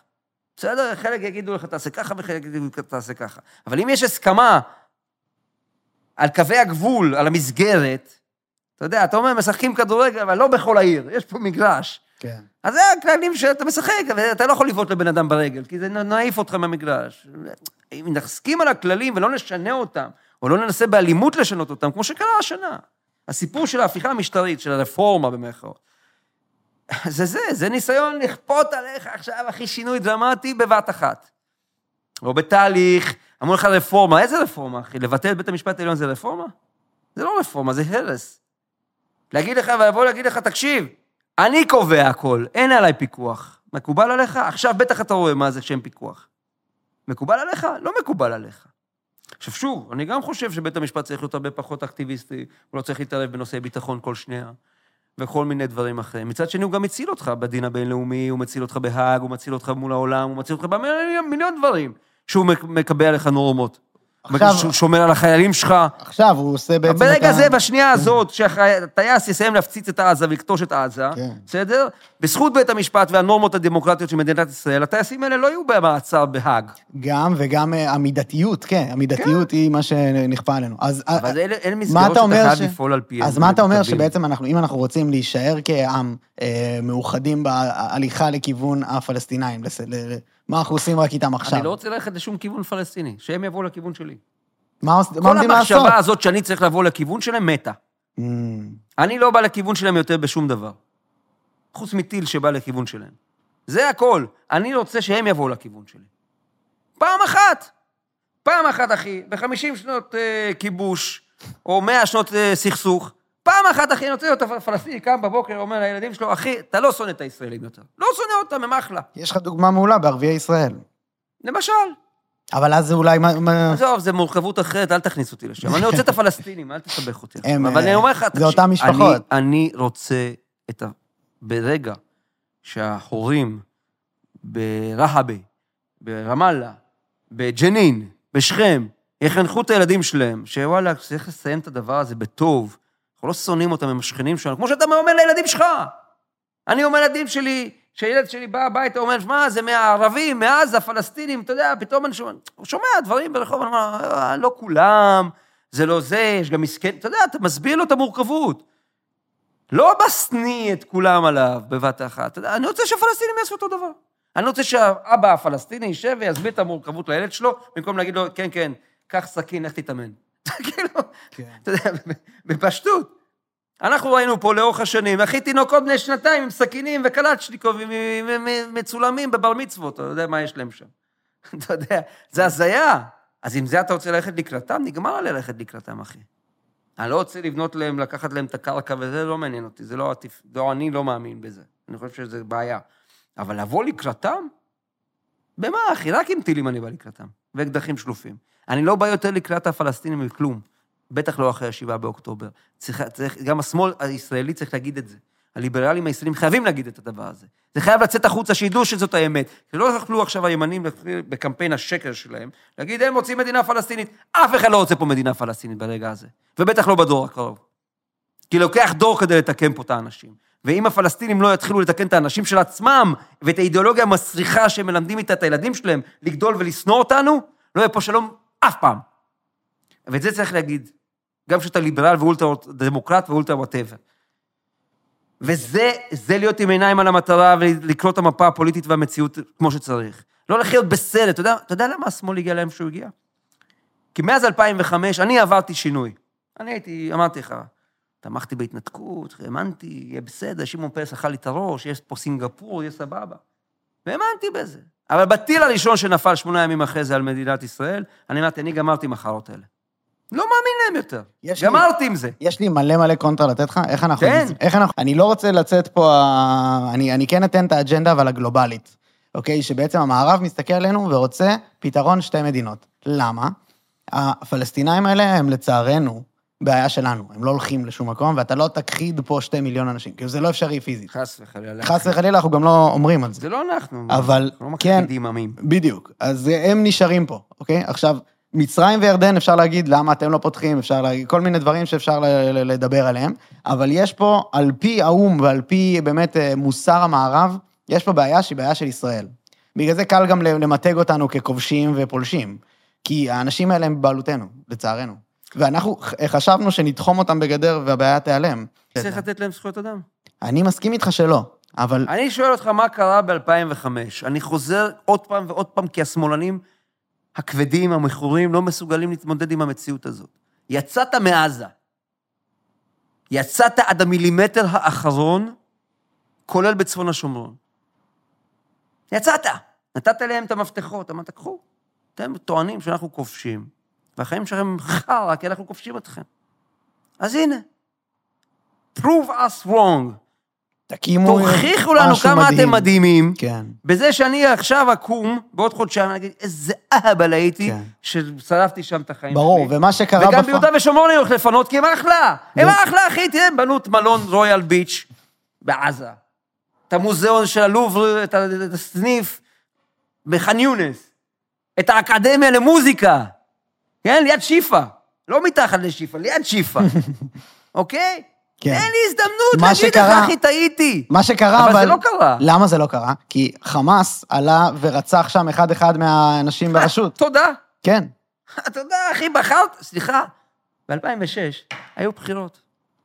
הם הלכו והצביעו חמאס. כן. האנשים הצביעו חמאס. אגב, גם עכשיו, 80 ומשהו אחוז בגדה, 60 ומשהו אחוז בעזה, תומכים במה שחמאס עשה ב-7 באוקטובר. אז עם מי יש לי לדבר פה? לא הבנתי. אני עוד פעם אחראי. אז מה עושים? אני איתך. האפולוגטיקה השמאלנית הזאת, גם אם אני נמצא במחנה הזה, אני לא מוכן לקבל אותה יותר. אני לא מוכן יותר לקחת על עצמי הלקאה עצמית ולהגיד, אני אשם. לא אשם. אה. לא אשם שהם חרא, ולא אשם שהם מחבלים, ולא אשם שהם באו בשבעה באוקטובר, ולא אשם שהם רצחו תינוקות, ואני לא אשם בזה שהם לא בנו כלום חוץ מהרס, ואני לא אשם שהם בנו מתחת לבתי חולים אה, אה, אה, פרוזדורים אל טוב מתחת לאדמה במקום להאכיל את האנשים שלהם, ואני לא אשם שהם לא בנו בתי ספר, והם לא אשם שהם קיצוניים. אני לא אשם בזה. אז למה לא שתי מדינות? אני- כי אני לא מוכן לתת להם שליטה עצמית על הדבר הזה. אני רוצה לשלוט בהם, וכשהם מרימים את הראש, להוריד להם את הראש. אבל ברגע שאתה בוחר לשלוט בהם, לא זכויות לשלוט אדם. נכנס פה. אני לא רוצה לשלוט בהם. אמרתי לך, אז אני לא למה בעד לא. אז- אז שתי אבל מדינות. בעזה המבחן נכשל, לא שלטתי בהם. אם הם היו, תקשיב, לא, זהו, אפשר פה להיכנס אומרים לדקות. מצור, עזוב כן. אותי. אומרים לי מצור, מצור, איזה מצור תגיד לי? לא, אתה שם למה נהיה שולט. מצור? למה ביום השני יכולנו להוריד להם את החשמל ואת המים? כי היה לנו שליטה כזאת עליהם. אני לא אומר שזה אחי, לטוב או לרע. שיבנו מפעלי התפלה בעזה, אני רוצה לתת להם מים? מה, זה, זה, זה הובי ישראלי כזה? לתת להם חשמל? נראה לך שמישהו יושב בבית ואומר, איזה כיף, אני נותן לעזתים חשמל, אני נהנה מזה. ברור שלא. ש... תבנה תחנת חשמל, תבנה תחנת מים, ת- תתמודד עם החיים שלך. זה אנחנו עוזרים להם. בתמורה קיבלת אחלה טילים, ואחלה נציחות, ואחלה סכינים בגרון. מה קיבלת? נתת ל-15 אלף איש, אני תמכתי בזה, אני בנט בזמנו, דיברתי איתו, ראש הממשלה בנט שהיה. הוא אישר להיכנס, להכניס 15 אלף איש לעבוד בישראל, כדי שיהיה להם מה לאכול. אני מבין, אתה לא, אתה לא תבין כמה בעולם מצפים מאיתנו לעשות עכשיו הסכם שתי מדינות, שזה מה. שבטוחים שיקרה. אז שיחפשו. אז איזה עתיד אתה כן רואה? זה מה שאני לא רואה במה שאתה אומר. חביבי, תתכונן, נחיה על חרבנו. כן. עוד כמה שנים, ובוא, חיילים מתים. המדינה הזאת קמה על החרב, המפא"יניקים, הגאונים, הגיבורים, הקימו את המדינה, מלחמה ב-48, מלחמה ב-56, 67, 70, תקשיב, נלחמים. והפדאיונים, וזה... היו פה טרוריסטים קודם והיו גם אחרי. אתה צריך להילחם עד שהם יבינו, אחי, שאתה לא זז לשום מקום. אני לא מוכן להיות יותר בנקודה שבה כישראלי אני מתנצל בפני מישהו, או מסביר, מתה הסברה, לא מסביר לכם כלום. שהם יסבירו, שהם יסבירו למה הם רוצחים תינוקות, למה הם נכנסים לאנשים הביתה ויורים בהם במיטות, שהם, למה הם כובשים וחוטפים אה, אה, בני 80 ותינוקות לעזה, שהם יסבירו, אני צריך להסביר את זה? אני עשיתי את זה? אני התחלתי את המלחמה הזאת, למה אני צריך להסביר את זה בכלל? אני לא מבין, אתה מבין? אתה מבין מאיפה אתה בא? ברור. אתה אומר, אני צריך להסביר לעולם. לא, אני לא צריך להסביר לעולם. למה לא? כי אני לא רוצה להסביר יותר שום דבר. שהם ילכו לפלסטינים. לא, אבל- אבל שהם רק- ילכו לפלסטינים, ששפכו להם מיליארדים לתוך הזה, שהפכו אותם למיליארדרים. את כל המושחתים האלה, הנייה וזה וזה וזה, מכל הכסף שהגיע מכל מיני מקומות. ברור. בסדר? מיליארדרים. חיים במלונות פאר בקטאר. כן. מסתובבים פה, ברור. שבחיים שלהם, העם שלהם בבוץ, בחרא. אתה פשוט שוכח שאנחנו פה מדינה בחסות ארצות הברית, ובחסות האו"ם, ובחסות הרבה הרבה הרבה יחסי חוץ. אז מה אתה רוצה שנעשה? מה, מה, מה התזה? שבגלל שאנחנו בחסות אמריקנית, שאגב, אני, אתה יודע, עוד פעם, הביביסטים האידיוטים האלה הלכו ואמרו, לא צריך את אמריקה, נכון? אני זוכר את זה. השנה האחרונה, לא צריך את האמריקאים, אפשר ללכת לסינים. עזוב את זה. אידיוטים. אידיוטים. אוקיי. אנחנו בצד לא הנכון. אנחנו בצד לא הטוב, הנכון והחזק. אני אומר לך שאני כרגע דואג אך ורק לדבר אחד. לי, לאזרחים שלי, לילדים שלי, לך, לילדים שלך, למשפחה שלך. זה מעניין אותי. אולי אני בשביל- לא מוותר בשביל העולם על כלום יותר. בשביל זה צריך את העולם. העולם פה איתך, אחי, שאתה חזק ונאבק ו- וצודק וממשיך בחיים הטובים שלך ומוכיח שאתה נותן לעולם דברים, אני כבר לא מתרגש. אני כן. צריך להגן על הילדים שלי. מי שמגן על עצמו, יכבדו אותו. מי שחלש, לא יכבדו אותו. ואתה לא מוותר תחת אש. לא מוותרים תחת אש. הדבר, תשמע, צריך לקום פה מחנה שמאלי, במרכאות כפולות ומכופלות, ליברלי, דמוקרטי, עם תפיסה חדשה לגבי הסיפור הזה, לגבי הסכסוך הישראלי-פלסטיני, ולהגיד אותו לציבור כמו שאני אומר אותו. כי כל כך קל להדביק למחנה הליברלי שמאלנות של פעם, כי אין נרטיב אמיתי פה לשמאל, בנושא הפלסטיני. והנרטיב היום צריך להיות מפאיניקי. אקדח ביד, אחי, רובה ביד, טנק דוהר, זה הסיפור. כל שעל, כי אתה נלחם על הקיום שלך, ובשבעה באוקטובר עשו לך מבחן, אני לא יודע אם שמת לב, נכשלת בו. נכשלת. צה"ל, שב"כ, מוסד, אמ"ן, לוויינים, אחי, צפלינים, הייטק, יורה. סנסורים, סייבר. אחי, היה מבחן פתע.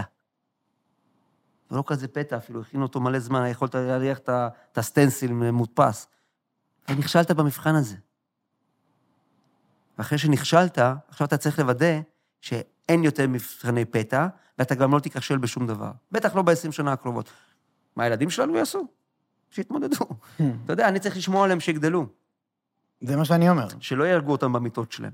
כן. זה מה שאני צריך לעשות. אתה אומר, אתה. אומר, השמאל הזה שאתה מדבר עליו, זה שמאל שנשען על הצבא, כמו בימים הראשונים של המדינה. השמאל זה אותו שמאל שהקים את המדינה, שביצר את הגבולות, שידע להילחם, שהקים פה מדינה לתפארת, שבנה פה קיבוצים ושדות וחקלאות וטכנולוגיה וכל זה. זה השמאל של בן גוריון.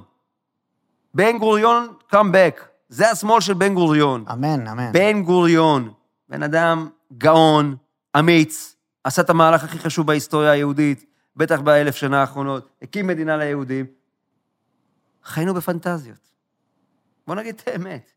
חיינו במין, אה, בואנה, AI, start-up nation, טיסות כל יומיים איפה שאתה רוצה בעולם.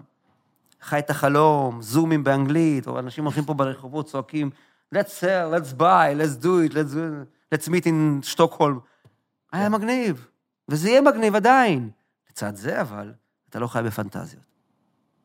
והנאיביות המופרכת הזאת, שאפשר לחיות פה בצורה כזו שתאפשר לך רק לחיות טוב, ותפתור את זה במושגים הבינלאומיים האלה, שאנחנו נסכים על הסכם, וניתן להם זה, והם יתנהגו ככה, ואנחנו ניתן ככה.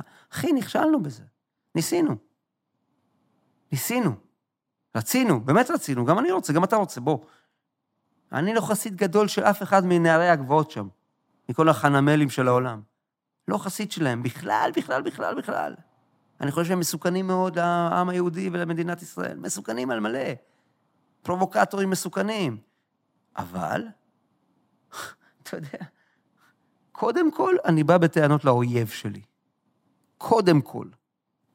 מהרגע הזה והלאה.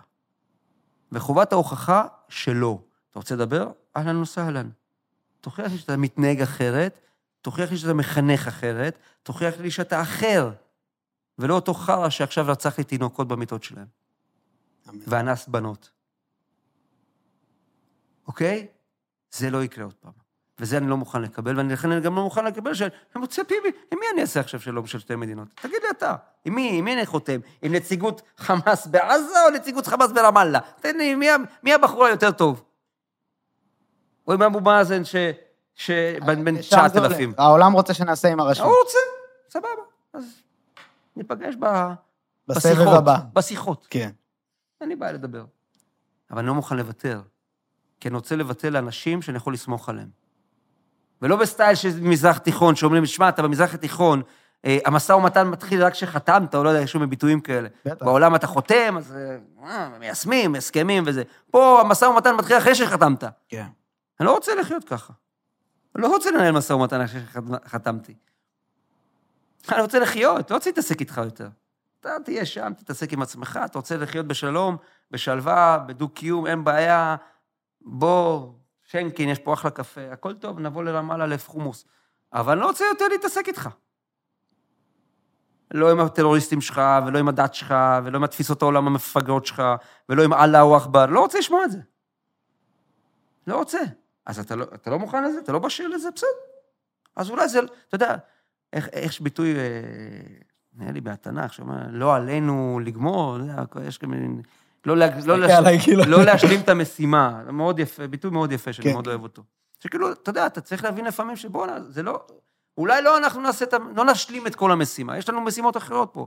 לבצר, להגן, למודד, אתה יודע, יש מלא דברים. הדור הבא יטפל אולי בשלום, אני לא יודע, באמת, אבל כדי שהדור הבא יגיע לטפל בשלום, צריך לוודא שהוא יגיע לשם, בבטחה, בשלום. בביטחון בעיקר. זה התפקיד שלנו כרגע, אתה רואה את זה, זה, זה, זה, זה כמו שנקרא, במשך שנים חיינו בסרט שוואלה, אפשר לפתור את הבעיה שהמזרח התיכון, ביבי לימד אותנו, בלי לטפל בפלסטינים. ואז באו הפלסטינים ונתנו לך כזה ביס בתחת. אגב, שאלת אותי מי אחראי ומי אשם, אז הנה קונספציות. הנה קונספציות. אמרו, ראשי, ראשי חמאס אמרו, החזרנו את הנושא הפלסטיני לשולחן, אתם חייתם בסרט, תעשו סעודיה, אמירותים, בחריין, וואלה, אתם חיים בסרט, אני פה. אמרתם, לא נפתור את הקונפליקט, ננהל את הקונפליקט. לא פתרון הסכסוך, ניהול הסכסוך. אז בואו נראה לך משהו רגע, אני פה. אני נותן לך וואחד ביס, ואתה תטפל בי עכשיו. הבנת? זה מה שעשו. הנה עוד קונספציה של ביבי, שנתן להם 30 מיליון בקאש מאני מזומני במשך שנים. להחליש את הרשות, אתה רוצה שלום עם הרשות, אבל הוא החליש אותם. נכון, חיזק את החמאס. צריך לפרק את הרשות, אמרו לנו החבר'ה הימין מלא מלא מלא טמטום. נכון? אמרו לנו, צריך להחליש את הרשות ולחזק את החמאס, זה אינטרס שלנו. והסתומים, ינון מגל, ואומרים, אה, טוב שזה קרה בעזה, כי אם לא, זה היה קורה גם בשכם. כן. אתה, בוא. אז, אז, אז, אתה יודע, הכל מתערבב פה, כי זה, כי זה נושאים כבדים. איך תפתור עכשיו את כולם? זה פשוט... לא לפתור את כולם, כן. לא לפתור את כולם. קודם כן. אתה בוחן את הקיום שלך. קודם כל אתה מגן על הקיום שלך. ועכשיו העמידו אותנו במבחן. אנחנו נותנים מכה חזקה חזרה, בתקווה שיבינו מה הקטע. כדי שאתה יודע, 20-30 שנה הבאה לא יעיזו אפילו לעשות את זה עוד פעם. ואם יעיזו, נוריד אותם באותה שנייה. אתה יודע, לפעמים אתה צריך להגיד, אדוני שר ההיסטוריה, רצית, רציתי, אבל לא יצא. הוא רוצה, אבל זה לא יוצא. וזה לא יוצא. זה לא יוצא. אני לא, אני לא מהפנטזיונרים האלה שעכשיו, בגלל הסיטואציה המורכבת הזאת, אז עכשיו תהיה אופציה ללכת לאיזה מין אה, הסכם, כי נוצרה הזדמנות. אה, בולשיט, לא נוצרה שום הזדמנות. אני רוצה להיות את העם הפלסטיני. 90 אחוז ממנו מתנגד לטרור, לא 100 אחוז. תן לי 90, בחמש שנים קרובות, 90 אחוז אומרים לי נגד טרור. 90 אחוז אומרים לי, הישראלים הם לא שטן. היהודים זה לא שטן. שזה יתחילו המספרים להגיע משקקי, איך קוראים לסוקר שלהם? שהוא יתחיל להגיע עם המספרים האלה, אין בעיה. בואו נדבר, בוא שלום. עד אז אין עם מי לדבר, כי זה יתהפך עליך תוך שנייה. אז נתת, שם את הגדר, אמרת, הנה, שלום, הם שם, אנחנו פה, יצאת, זה זה וזה, אוקיי, מה עכשיו? מה אתה עושה שהקטיו... איך קוראים לרקטות המטומטמות שלהם שהם... הם התחילו לנסות גם ביהודה ושומרון. הם התחילו לנסות לבנות כאלה, אתה יודע, בשקט בשקט בחודשים האחרונים. לא יודע אם שמתם לב. היו ניסויים. הם התחילו לעשות ירי. של רקטות לעבר ישראל, מתוך יהודה ושומרון, אחי. אז איתם אתה רוצה לעשות לי שלום כי העולם אומר לי? שהם יעשו איתם שלום. סבבה, אין לי בעיה. מי שרוצה לעשות שלום עם הפלסטינים, שיעשה שלום עם הפלסטינים, אני, אני בא לקוקטייל. לבוש יפה. yes, yes. טוב, אנחנו... אני, אני פשוט כאילו overwhelmed מכמות הדברים שאפשר עוד להיכנס, ואני לא מרגיש שנגענו מספיק. פעם, לא נעשה דבר. עוד, בטח, אני ממש אשמח. אני, אוקיי, היה לי באמת מרתק, אני מקווה שגם לכל מי שצפה והאזין, אנחנו אה, ממש, כאילו, אנחנו נגענו בהמון נושאים שהם מתסיסים, אני מקווה שעברנו אותם בחלק באוזן. אה, וזהו, ממש תודה שהתארחת, אטילה, היה מרתק. תודה, דניאל, היה כיף. תודה רבה. יס. Yes.